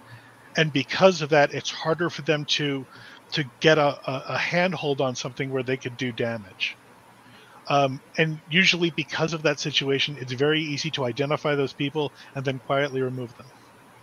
Well, and and I don't want to make this about myself on the whole or whatever, but that to be honest, that's a big part. As somebody who organizes a single fandom convention, I run Ice and Fire Con, which is a Game of Thrones Song of Ice and Fire convention. I that's part of the reason I have largely stayed out of Song of Ice and Fire, Game of Thrones online communities and fandom because I am the person who organizes it. I do have a council of people, and then beyond that, a group of volunteers that help me. I'm the only founder who has stuck around. I'm the only uh, currently. We we used to have like a group of three organizers, and it just it became problematic, and we went down to one, which is me. But the reason why, or one of the reasons why I stay out of the online aspect of the Song of Ice and Fire Game of Thrones fandom is because people know I am the organizer of this convention, but I don't want it to be seen or seem that I have some sort of hold on fandom as a whole. Oh, big big Sam. Like we the the funny thing is the the flex if anything is like, "Hey, we're doing some cool stuff. You might like it. Come on by." Um if you were a toxic organization, you have a different outlook. Your outlook is I want to get as many people as I can into this organization because then I'll be important. And then those people within the organization will listen to me and not necessarily the leaders. That's like, no, nope, sorry. Yeah. Let a million Star Trek fan clubs bloom. Have thousands of them. It can be like thousands of like single person clubs. I don't care. It's great. There are a lot of different Star Trek clubs, and they have a lot of different um, focuses. Like one is um, like the Federation. They they are very geared towards public charity projects. There's um, 1701st. They're kind of like the 501st. Um, they're a costume organization for Star Trek. So a lot of it is the the problem is that the the toxic fans can jump in and pull people into one thing first, and then they get disgusted with it because it's terrible and everyone's awful. And they're not aware that there were nine or ten different organizations that meet exactly what they like to do but because they got into a power struggle early on all they know is this awfulness. Becca has her hand raised Yes, Yes, yes, hand Becca. raised. I figured. I mean, you know, that kind of reminds me of um of um what's the Walker Stalker Con and how they kind of Mhm. monopolized The Walking Dead, um, and it became something truly horrific and awful, and to the point where they really had to shut it down. And um, I feel like that any any kind of person who monopolizes a fandom. Um, Tara knows what I'm talking about. Um, any kind of any kind of person who monopolizes a fandom is is going to foster a toxic environment in general. or even attempts to monopolize. Yeah, or attempts honestly. to. Yeah. Yeah, exactly. Because here's the thing: if you keep yeah. people angry, you're going to get attention.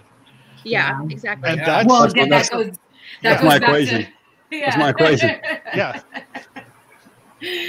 so true. So that's the reason a whole lot of these uh, hate, hateful YouTube channels exist online. Well, that's the other thing too. Like they will they will turn their anger at you know a science fiction property not into a not into just a terrible personality uh, with whom and become a person with to with facts and evidence don't matter at all, but it turns their anger into revenue, and it is very very difficult to see. Um, like there's there's a lawyer in Minnesota who has a YouTube Twitch thing.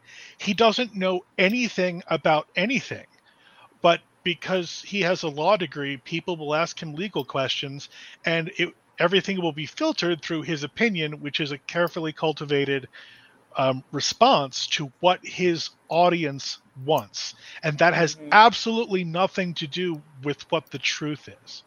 And there is no financial benefit to him to stop being an asshole. A couple to of a stop couple, expressing opinions he doesn't even have.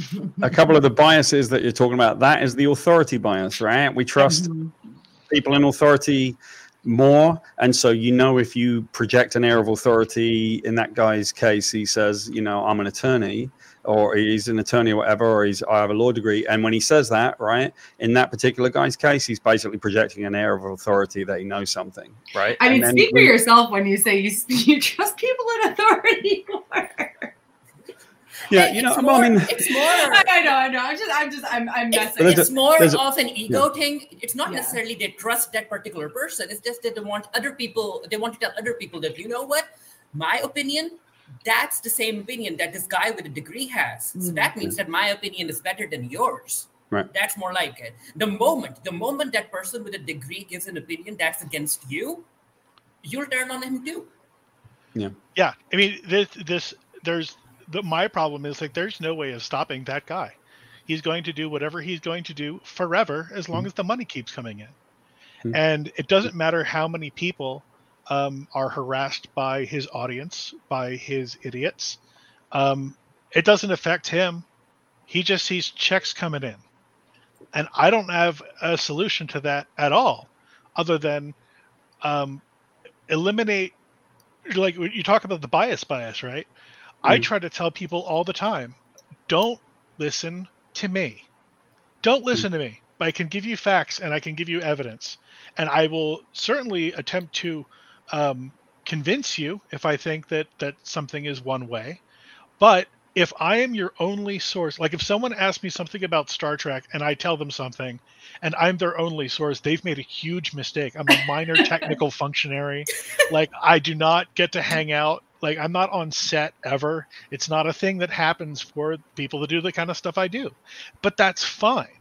Um it's it's really tough to to even to go to fans who will use you as well this guy's worked on star trek for a long time and he thinks this therefore. Mhm. and myself's like Mhm. no no no no no. I am a 45 year old overweight middle-aged man who barely has his life together and has no idea how he tricked his wife into marrying him. Like i have very little authority on anything But they don't care. They don't care. They just want they just want people with titles to share the same opinions that they have. That's all and they that's want. and that terrifies me it's, like, it's also every time i see the number of followers i have on twitter my heart stops I'm like how can so many of you people really love they might be giants lyrics and dune quotes because that's most of my feed it, it does speak to the way to why people are fans. It still goes back to that though, right? Like what what are their behaviors? You know, I have I mean, it's, it's not worth getting into my stories because I've got hundreds of them. I've I've had death threats. I've been sent death threats about stuff that I've written or, or created. Um, I, remember uh, when I wrote the origin of Wolverine. So Wolverine had wandered around for 35 years, didn't know where where he came from, and then you know I persuaded Marvel to to go with the way that I sort of devised an origin for him, and so we wrote it. And the year that it came out, I was at San Diego Comic Con, and it was probably the number one selling comic in comic book in like 10 years, and it was massive. It was it was almost like a sort of a game changer for Marvel, very much so. It was, it was back to you know being doing big things, and and uh, the, origin of Wolverine was pretty big. I got caught in a like a Beatles like um, environment where I was in a I was in a bar and uh, I had some artists who I had previously been the editor maybe ten years before that, um, and and so they were very famous, and and uh, it was Dave McKean and George Pratt, both amazing comic book artists, yeah. and it used to be that I was their editor, and I would actually kind of help organize the lines, and now basically they had put up a barrier so that people wouldn't keep harassing me because they just couldn't leave me alone. Mm-hmm. The perception of who I was had nothing to do with who I was, and it had nothing to do with what kind of person I am. It had everything to do with what their perception of who I might be was, right? And as we were leaving the bar, someone tried to get my attention by grabbing me and saying thank you, but someone else needed my attention over there. And I was literally pulled apart and my clothes were ripped. It was like Beatlemania, right? now I'm, I'm sort of amazed by it. I'm like, who the hell am I? Like, what did you think you needed out of me? And it was because I'd been on stage in front of 10,000 people talking about the origin of Wolverine. They knew I was the keeper of the flame of something that was massive to them. But suddenly their behavior went out of control and they tore my clothing because they wanted something that they perceived I, I was. And that was nothing close to who I am. So, you know, I've, I've seen those big, uh, those big difficult things. Um, but on the, on the, on the other side of it, there is this great community thing. So I'm, mm-hmm. indulge me for a minute. Like, let's make sure that when we put fandom into context that we, even though we're talking about toxic fans, there's so much of it that's great. Now, here, here's what I learned a lesson from. I learned a lesson as a creative person that that um, if someone had something to say online, and I I came in because I pretty much know, right? If someone's talking about the origin of Wolverine online, if I were to come in and engage them in a conversation about the origin of Wolverine, you'd think they would go, "That's awesome." No, no, no, no. Yeah, that's the worst. The opposite happens. The opposite happens. You've done it, Emmett, right? My my friend, uh, it was funny. Chuck Wendig, who's written a bunch of Star Wars novels, he's written a bunch mm. of stuff. He and I edited our our high school literary journal together, and he started working on Star Wars.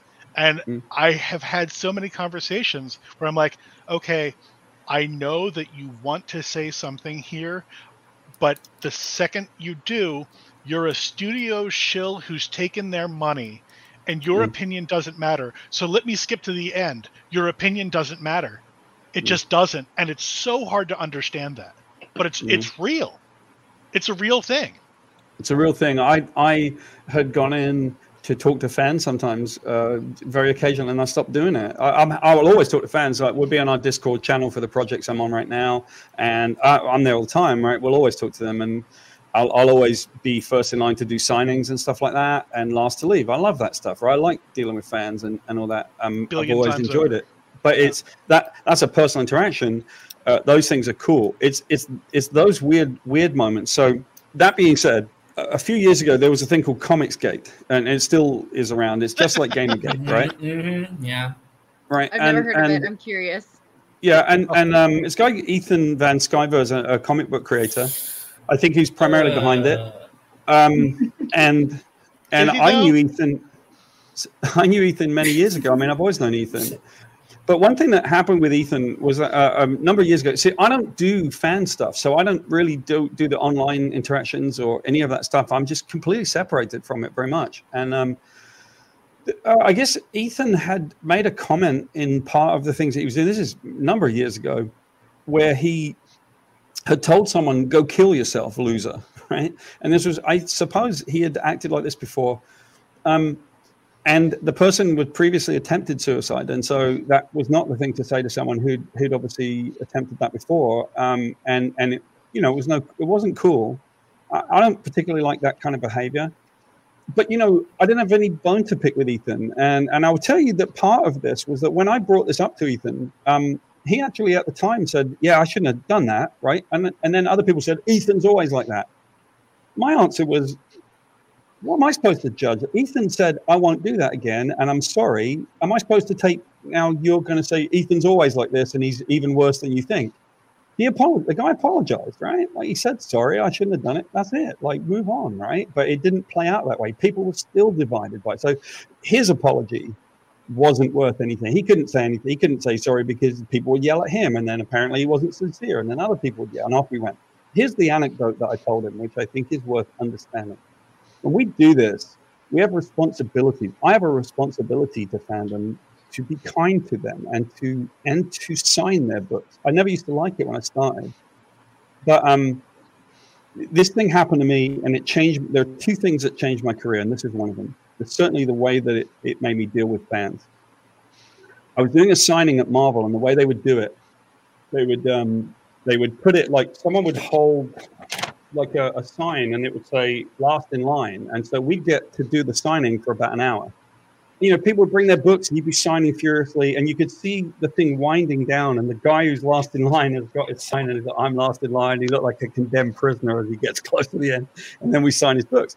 But I had noticed somebody standing outside the ropes, and I kind of intuitively realized that the person standing outside had stared at me for an hour, and I don't know why. And so when the signing ended, I saw the I caught the guy's eye and I said, "Hey, buddy, do you want me to sign something for you?" And he sort of looked around like, "Me? You're talking to me?" And I'm like, "Yeah, man." And so he came over and he had a copy of one comic book and I've always known when fans are nervous because they hold it in two hands. And he's had this one book mm-hmm. and he held it towards me and he was shaking, right? You have to understand. Sometimes these fans, they're terrified to meet you. They're, not, they're, worried, right? So the guy puts the, it was an issue of a book called Hellblazer, which is like the John Constantine character, right? Mm-hmm. And I'd written that for like six years. And so I got the issue and I signed it. I said, Would you like me to sign it to you? And he just looked at me and he went, No. And like, okay. And I signed it and I, I gave it to him and he didn't say thank you. He just disappeared. Right.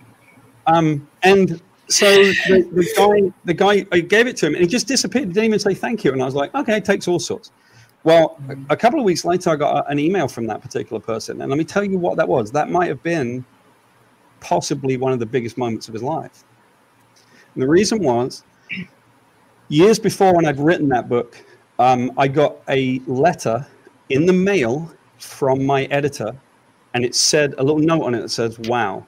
Inside it was a letter from that fan, and he and what had happened is the guy suffered from depression, and he was really struggling, and his father had died, and in the same week his father had died, his brother and sister-in-law they'd had a baby. He'd had this terrible sadness about his dad dying, and then this pang of happiness, and he couldn't reconcile his mm-hmm. feelings, and so he commit he decided to to take his own life. And what he did he this is the 90s he didn't have the internet to kind of go to to work out how to do it. So he bought a book and then he worked out how to put the pipe in his car and he closed the garage door and he's like i don't really want to die. And it happened to be a wednesday right? So on that wednesday he went to the local comic store because wednesday's new comic day.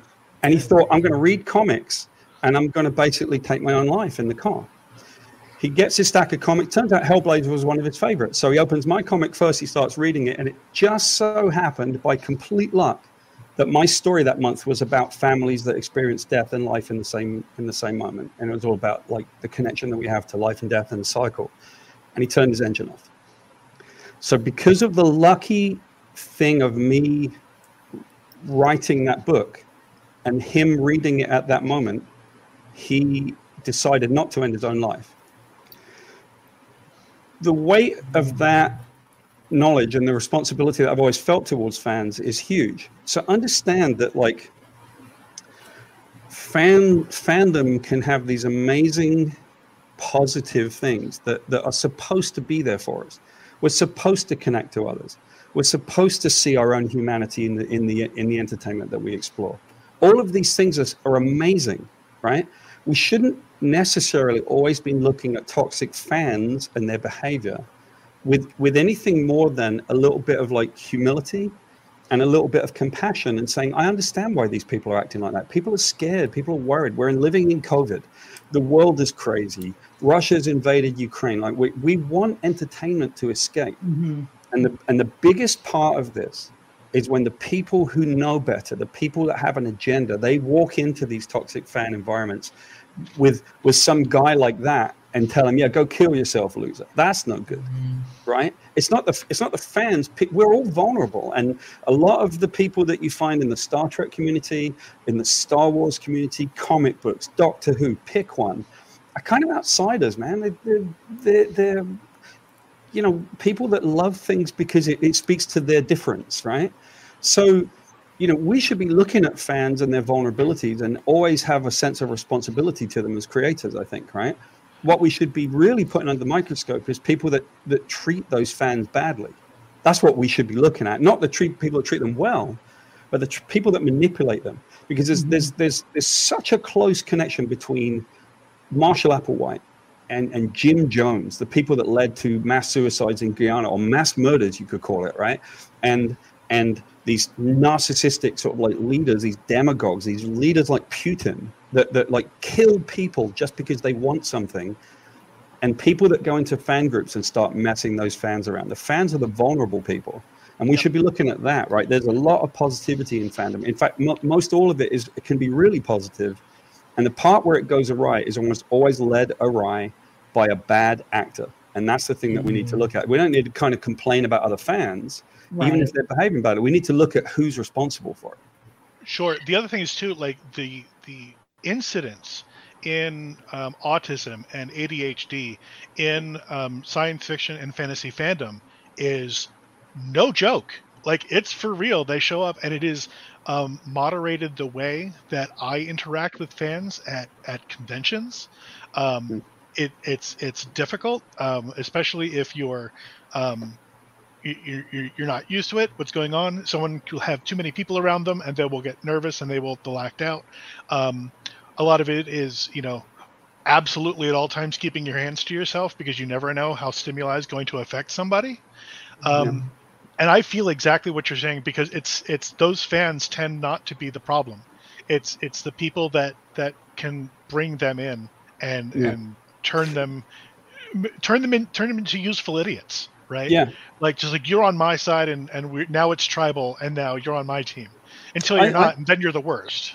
I think fans are vulnerable quite often, right? People who have fandoms have their own little vulnerabilities and then they, they connect together with other fans and then they are able to overcome their vulnerabilities. Yeah. It's really positive, right?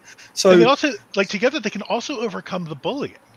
Do you know yes. what I mean? It's like yeah. uh, both myself, my wife, we met as guests at a Star Trek convention but there's a, a lot of the, these bad actors are the kids that were bullied and mm. but they they didn't have um, that safe space or that relationship with other people where that was enabled that enabled them to look at that behavior or the say, empathy the empathy yeah, in general they just, just, don't like, have the empathy it's like that sucked i don't want that to happen to anyone i would never do that to somebody else but yeah. the people that don't learn that empathy and they don't feel that about other people it turns every gathering of, of, of a geek thing into a target rich environment for those yeah. people. And you're talking about vulnerabilities, right? So if you think about that particular guy, that guy had never been more vulnerable in his life than walking up to me with that book. Right. And he was terrified. He was terrified to talk to me. What if you had rep- said the wrong thing? Like, what if? What if? I never just... would. I, I, what if I had? You're absolutely right. Right. What? What if I had? You I never would. You didn't have all the information at the very beginning. Like you didn't. No, but I never would. I never would. I've never. I've never conducted myself with anything but complete love and respect for the for the fans, right? And that stood me in good stead. And I can. I've got many reasons why. But think about that guy's that moment in that guy's life. He was super vulnerable, right? He couldn't have been more vulnerable and open to any human being. And he's he's coming to meet someone that represents probably the most pivotal moment of his life so far. Yeah, and that's, that's terrifying for him, right now. Now I look at that, and and I've got awful moment. Joe Quesada, the editor in chief of, of Marvel, and I were at a table in a bar one time, and a fan came over to us at San Diego. And he wanted to say, he said, Mr. Quesada, oh my God, you're like, you are my idol. And Mr. Jenkins, you saved Marvel. The two of you saved Marvel. And as he came to shake our hands, he hit our pitcher of beer and he covered the two of us with beer. and I felt and it was this and his and he had brought his wife and his children over to meet us because he was so excited to meet us and now the most devastating thing had happened that he had covered his heroes or whatever with beer. And Joe and I knew immediately. And I'm like, what can we do for this guy?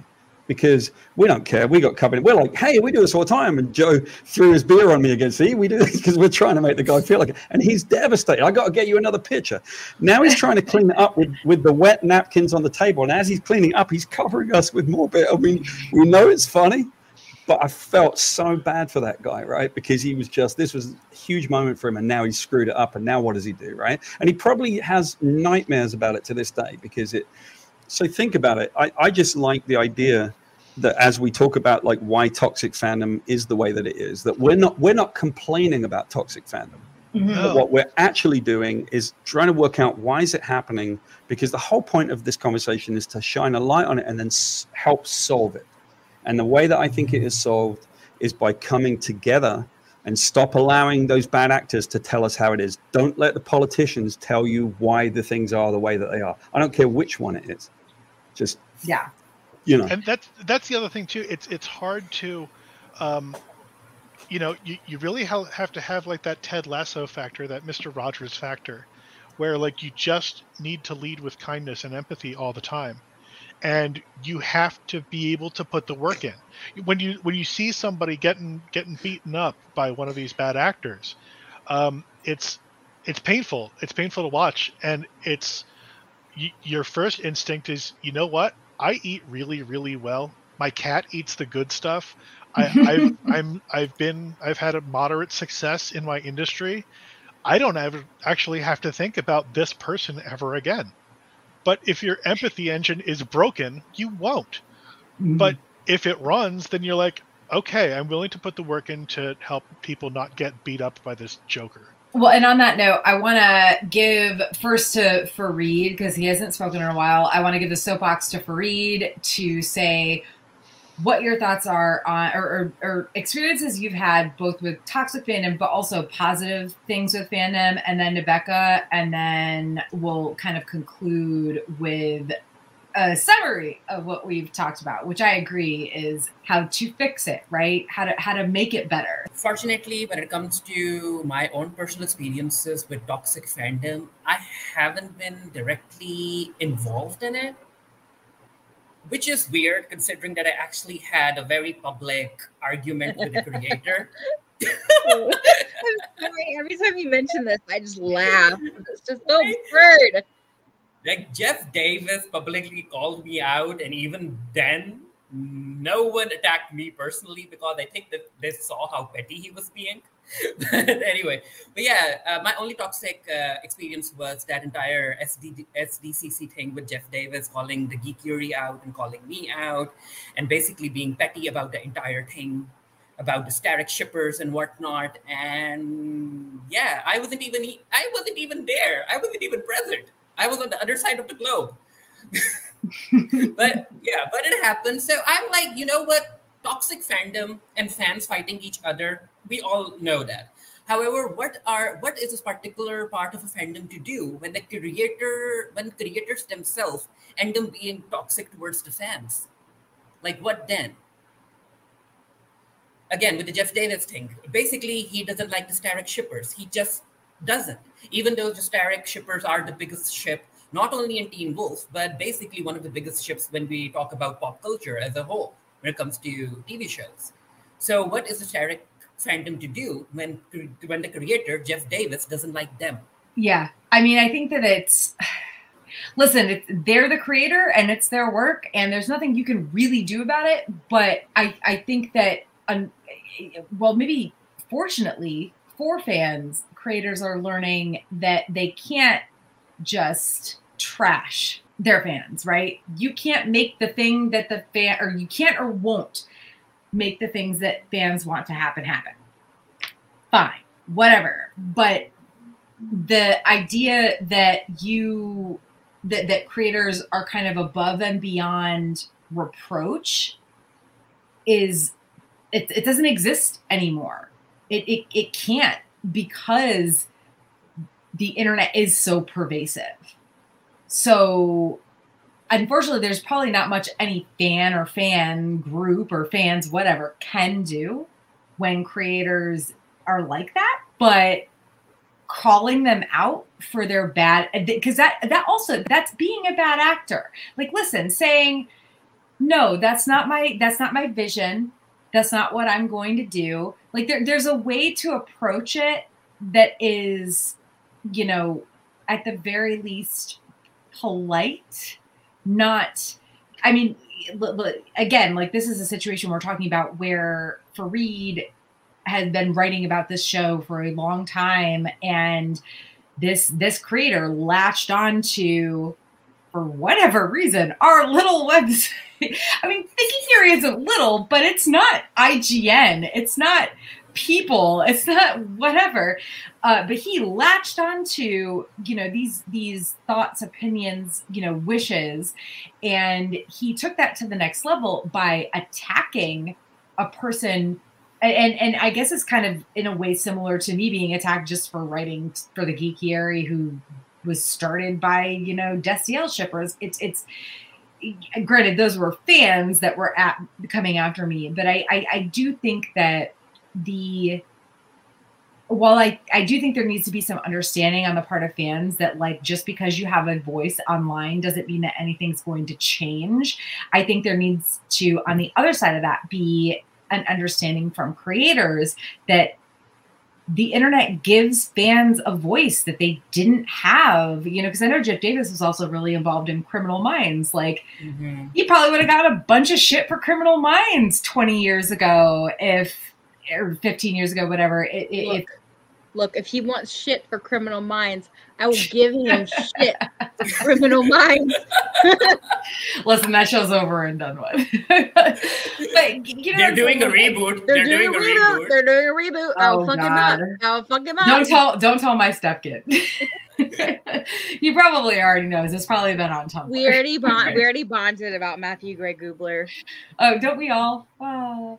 Anyway, so so I I, I think that you know in a way yeah creators can also be bad actors because there's no there's no reason for a creator to latch themselves onto one particular critic's issues with them and to then go on to you know kind of poke at that critic specifically because they have more power right? They have the power. So for them to use that platform to poke at one singular critic in in a room full of press at SDCC. And also, they were poking at a critic that wasn't even there, uh, Jeff Davis. So, I, I, yeah, I think that I, I think that there needs to be kind of a give and take on both ends from the fan and creator perspective. I mean, at the very least, Reed, I'm I'm glad that you have not had a ton of really bad fandom experiences. And like I said, I haven't really either.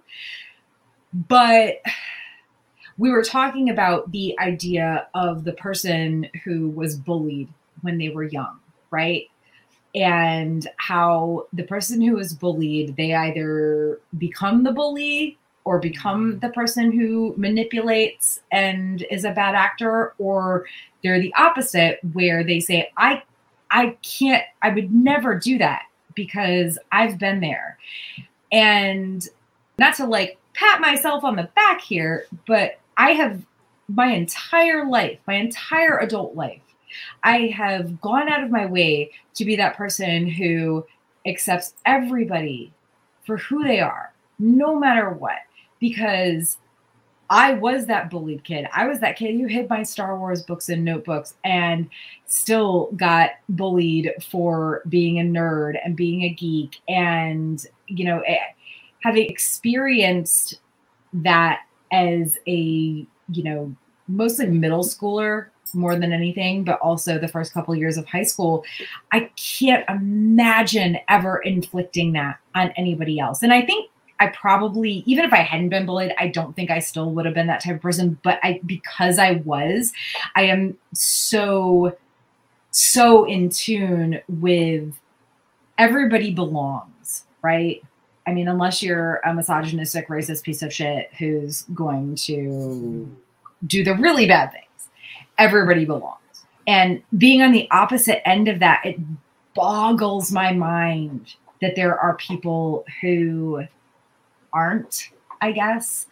I, I mean, I think when we go back to the idea of how to battle, you know, toxic fans.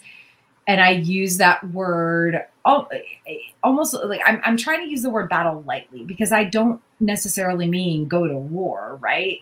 I mean, you want to stand your ground, I think is probably a better way to put it. Stand your ground, be the person you are, uh, speak out against absolute injustice, right? These are the important things that I can think of off the top of my head right now.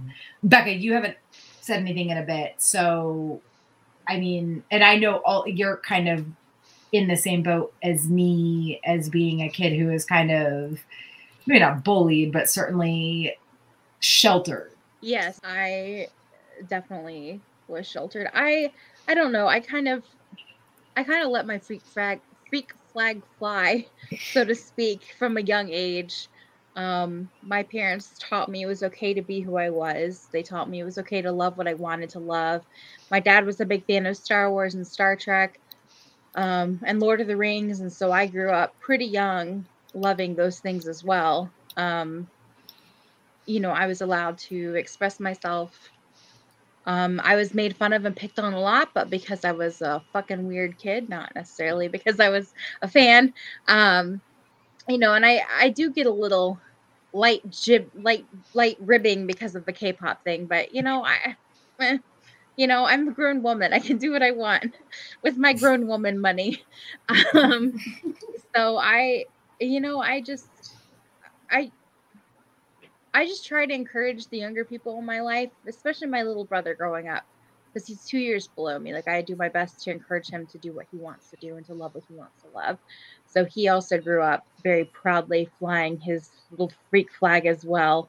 I mean, listen, there's no stopping toxic fans or toxic. Like yeah. they're, they're, these yeah. people are always going to exist. These bad actors mm-hmm. are always going to exist. So I think that I don't know. This is gonna be kind of sound kind of cheesy, but like I think that being reactionary in a bad way is really what gets these people stirred up. Um, yeah, you know it. you know it. Um, no. you know, people love drama. They love, you know, so I, and I'm one of those people who whenever I see drama happening, I'm like, oh, interesting. But I don't like get involved. I watch it from afar. But um I think that instead of being so reactionary, we need to start teaching people from a young age, you know, or the young geeks growing up. Um, and it's hard to unlearn the othering. It's hard to unlearn the, you know, the us against them mentality. Mm-hmm. Um, you know, especially, you know, when, you know, the bullies and the, you know, it's very, I don't know, really sure what I'm trying to say, but yeah, it's, we have to unlearn the reactionary role and the incendiary role and instead take a step back and, you know, like we've done with body positivity or we've done with, with gay rights and like we've done with trans rights. Sometimes we just need to meet with understanding. We need to go forward with acceptance and love, um, even though it sounds kind of cheesy. Um, and we also need to understand that not everything is written for us. We need to stop being so having such selfish, thinking we have such ownership. Yes, and being so self-absorbed and narcissistic to the point where we believe that we own a media. Um, mm-hmm. Things are not mm-hmm. created for us. These creators share their love and their life's work with us, and we should be grateful that they do. Um, and sometimes it's hard because things happen in you know that they they make a decision to have these things happen, and we don't always agree with it. But at the same time, they have a reason for making that happen. Um, you know, and also at the same time, creators need to understand that there are some things that they do, Jason Rothenberg, um, where they need to learn from their mistakes, Jeff Davis, um, and they do need they do need to have a more open heart to fans and to their issues, not necessarily changing their storyline or anything like that. But not yeah, so I think changing what they're going to do or what they've done, but but but but not re, not re, yeah. You know what they need? To, hmm? Honestly, they need to hire a good publicist. Yes. Who who will yes. number one get them out of these fights when they're in them, stop them from getting into these fights when they exist, because yeah. no one yes. wins. Like, well, it, and it, here's it, the thing: not everybody needs a good publicist. I mean, Paul has made it. I, I think Paul's made it very clear that he's been great with fans. So I and, and I mean, I think to be honest, like I'm not a huge creator, but like I think I've been great with like Ice and Firecon fans, like my little sect of people. Sure. People some people are good with it, some people are not. Jeff Davis and Jason, whatever the fuck his name is, Jason Rosenberg. Rotten- clearly clearly aren't. So yeah, I, I mean you're right. Like like if you can't if you can't handle yourself, if you can't control yourself, then you need to hire somebody who can say to, What is it. Kanye? What is it? Kanye says, "I don't need a manager. I I cannot be managed." Uh, no, you need a manager. but for them to get, but for them to have a PR team that's effective, they need to first realize that they are also a part of a problem. right. yes, A thousand exactly. percent. They Yeah. won't accept that. Yeah, they won't accept that. The fans are the problem. The creators aren't. So no PR team for them.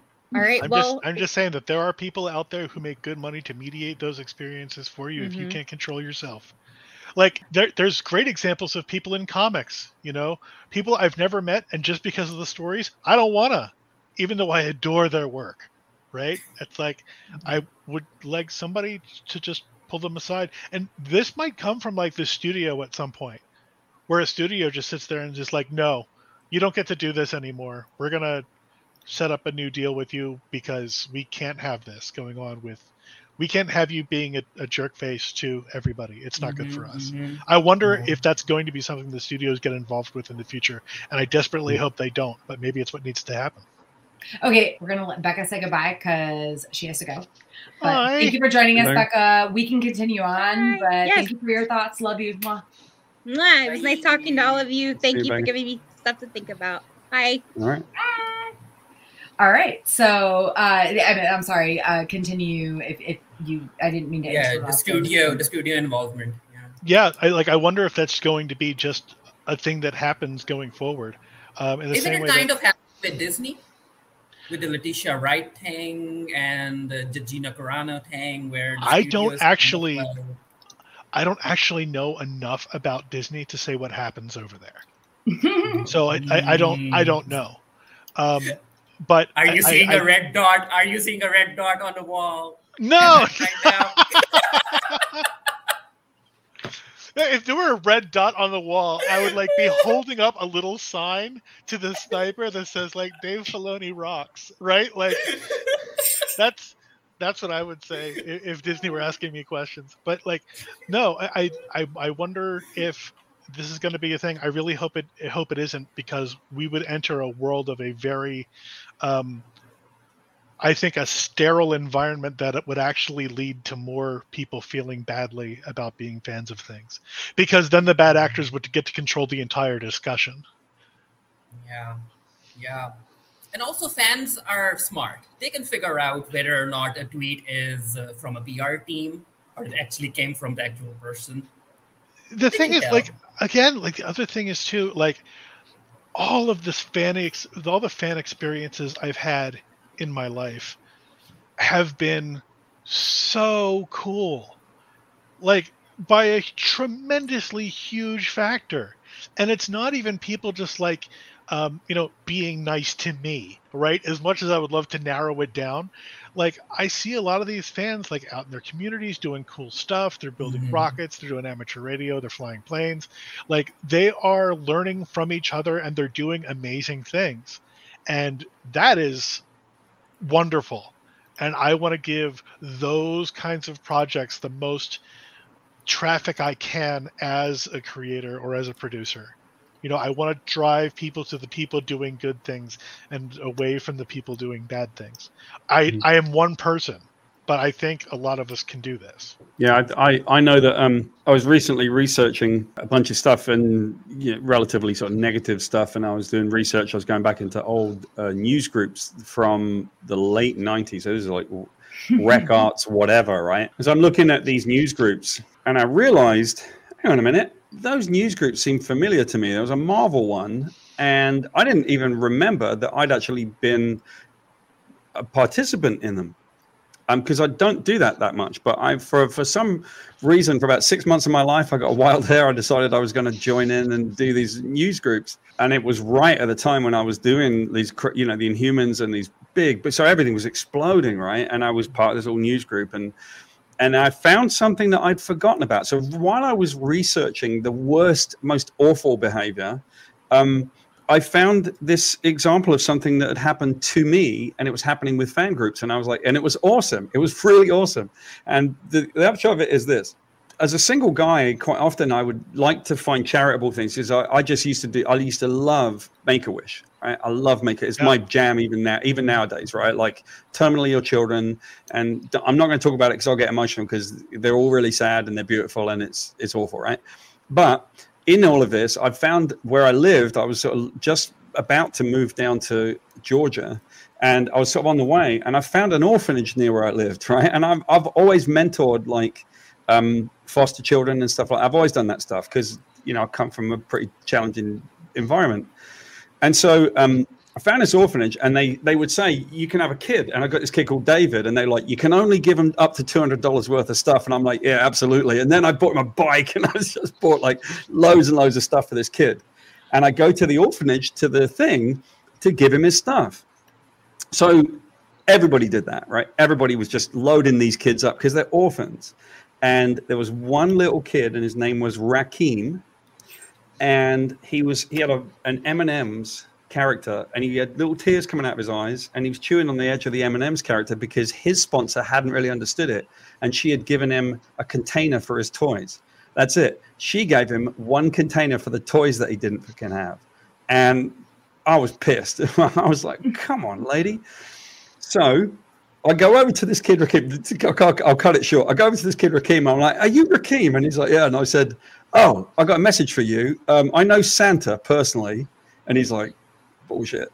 And I said, yeah, no Santa. He fix in the summer. He's a plumber, and he fixed my washing machine. And the kid's like, "Well, sounds plausible." So I tell him, "Yeah, yeah." So he told me that he delivered all your stuff to someone in Japan, and he can't get it back now. So I've, he told me to tell you that that he's going to send it all over to me again. And I found out what he liked. I went online to the Marvel fan community, and I said, "Hey, Marvel fans." do you guys want to get together for this little kid Rakim? And they sent in Nintendo Game Boys, Pokemon stuff. This kid, I drove up to the orphanage in South Carolina with a truck full of stuff that the Marvel fans had all donated. Right. And they were just, and it was for the, all of the orphans and everything. It was a, it was the most cool, amazing, positive experience. I'd actually somewhat forgotten about it. And I found it sitting in that Rec Arts comics thing. And I'm like, look, you know, like as much as we can see the stuff, it gets me to that point of the conclusion, which is the answer of this is that we are all supposed to come together. If you want to fix politics right now, you better come together. If you want to fix toxic fandom, you better start coming together on the things that you love. If you don't do it, it's going to get worse. We're either going to come together and solve the problems of politics or solve the problems of COVID or solve, or we're not. Right? You mm-hmm. two paths. You can see which way we're going we take that path, we'll be okay. We take that path, we're going to be fucked. Right. So I think it's about time that we look at this toxic fandom thing and we say, well, I know what the solution is, which is to get Republicans and Democrats, cats and dogs, blue and red, Arsenal and Tottenham fans, get all these, put them all together and say, you got to get along. Because if you don't get along, t- take a look at Ukraine. That's what happens. Mm-hmm. Right. That's what I think is next. And that's what part of my mission is, is to, you know, you stand up to the, to the bad people and you, you make sure that you get people together, you know? Yeah. Yeah, no, for real. Um, on that note, uh, Emmett, Farid, any last thoughts? If you'd like together and you're a, like to get together and you're a Star Trek fan, you should check out trekfan.org. We're about 15,000 people strong now. I mean, listen, if you're a Song of Ice and Fire Game of Thrones fan, come to Ice and Fire Con because we are very tiny.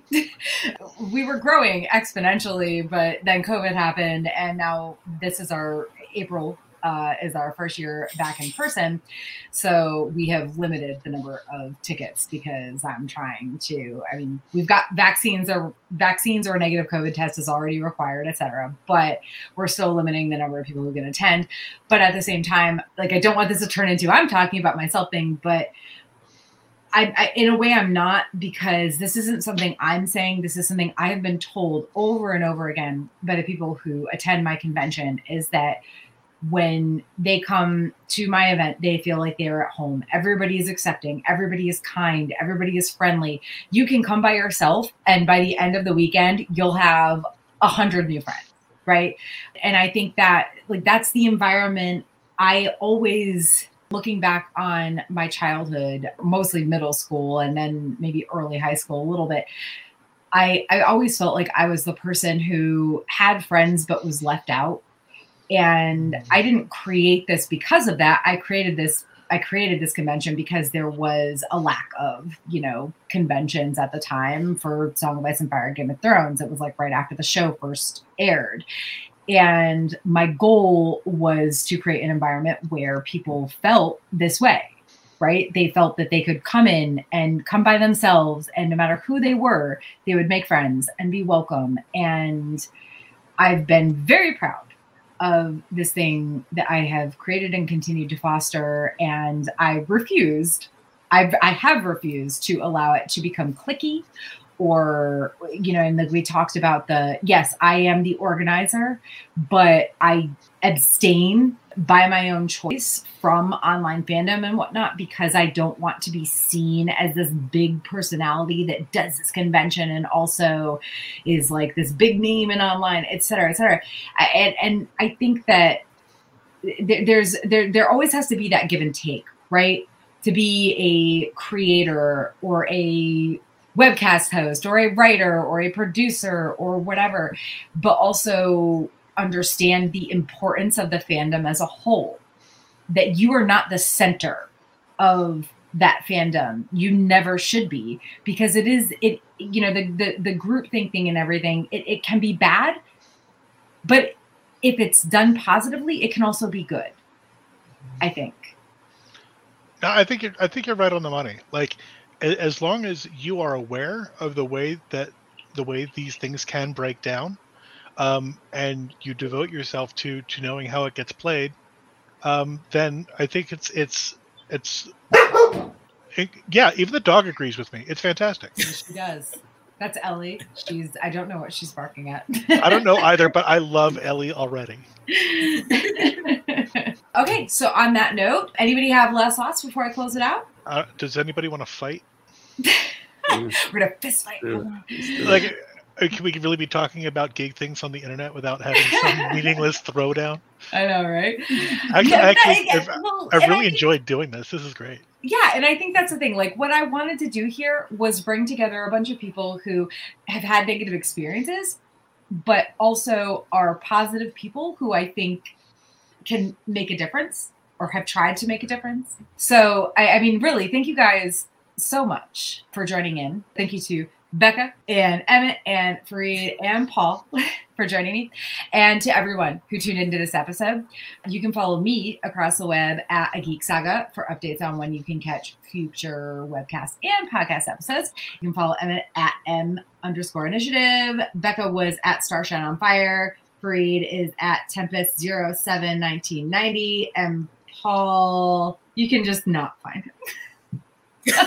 yeah, you can find me. I'd, uh, yeah, I'm, It's I'm okay, online. okay. I'm pretty, I'm pretty easy to find online. I'm at Paul's my Paul around. Jenkins. I think I'm at my Paul Jenkins on Twitter, and I got a cool really project coming up by the way. Our Paul Jenkins. Yeah, not yours. he yeah, I was just saying, it's not ours. It's my Paul Jenkins. It's, it's mine. I got a cool project. We just announced it today. Actually, we're doing a project. Uh, it's the 30 year anniversary of, of Baby Got Back. Right? I'm like- I'm not kidding. And so we're doing a project with Sir Mix-a-Lot, which is really funny. He's a great dude, and a lot of that stuff is about body positivity, which cracks me up. Uh, oh, so good. yeah, it's really about like um my wife love of my life is, is sort of like has an acetol deficiency. She has no acetol, right? And so she, but you play that song and she's like, "Oh yeah, I got back." Off she goes, right? What, so uh, you you call her something specific on your Nigh Twitter perfect. account. my wife is yeah. nigh perfect. Yeah, Nigh she's nigh perfect. perfect. Yes, I love perfect, it. I love yes. it. I love it. Yeah. I hope I hope to meet her someday because Oh, you will. Yeah. talk about her. Next Dragon Con, I'm sure she'll come down and nigh perfect will make a signature appearance and then disappear. yeah. Yeah. All right. All right. Well, on that note, thank you guys so much for joining me. And again, follow me at Geek Saga to get your updates and have a lovely evening. Bye. Thank you for listening to the Geek Saga podcast. If you like what you heard, please check out other Geek Saga entertainment endeavors, including the Sagas and Sass webcast and podcast and Ice and Fire Con.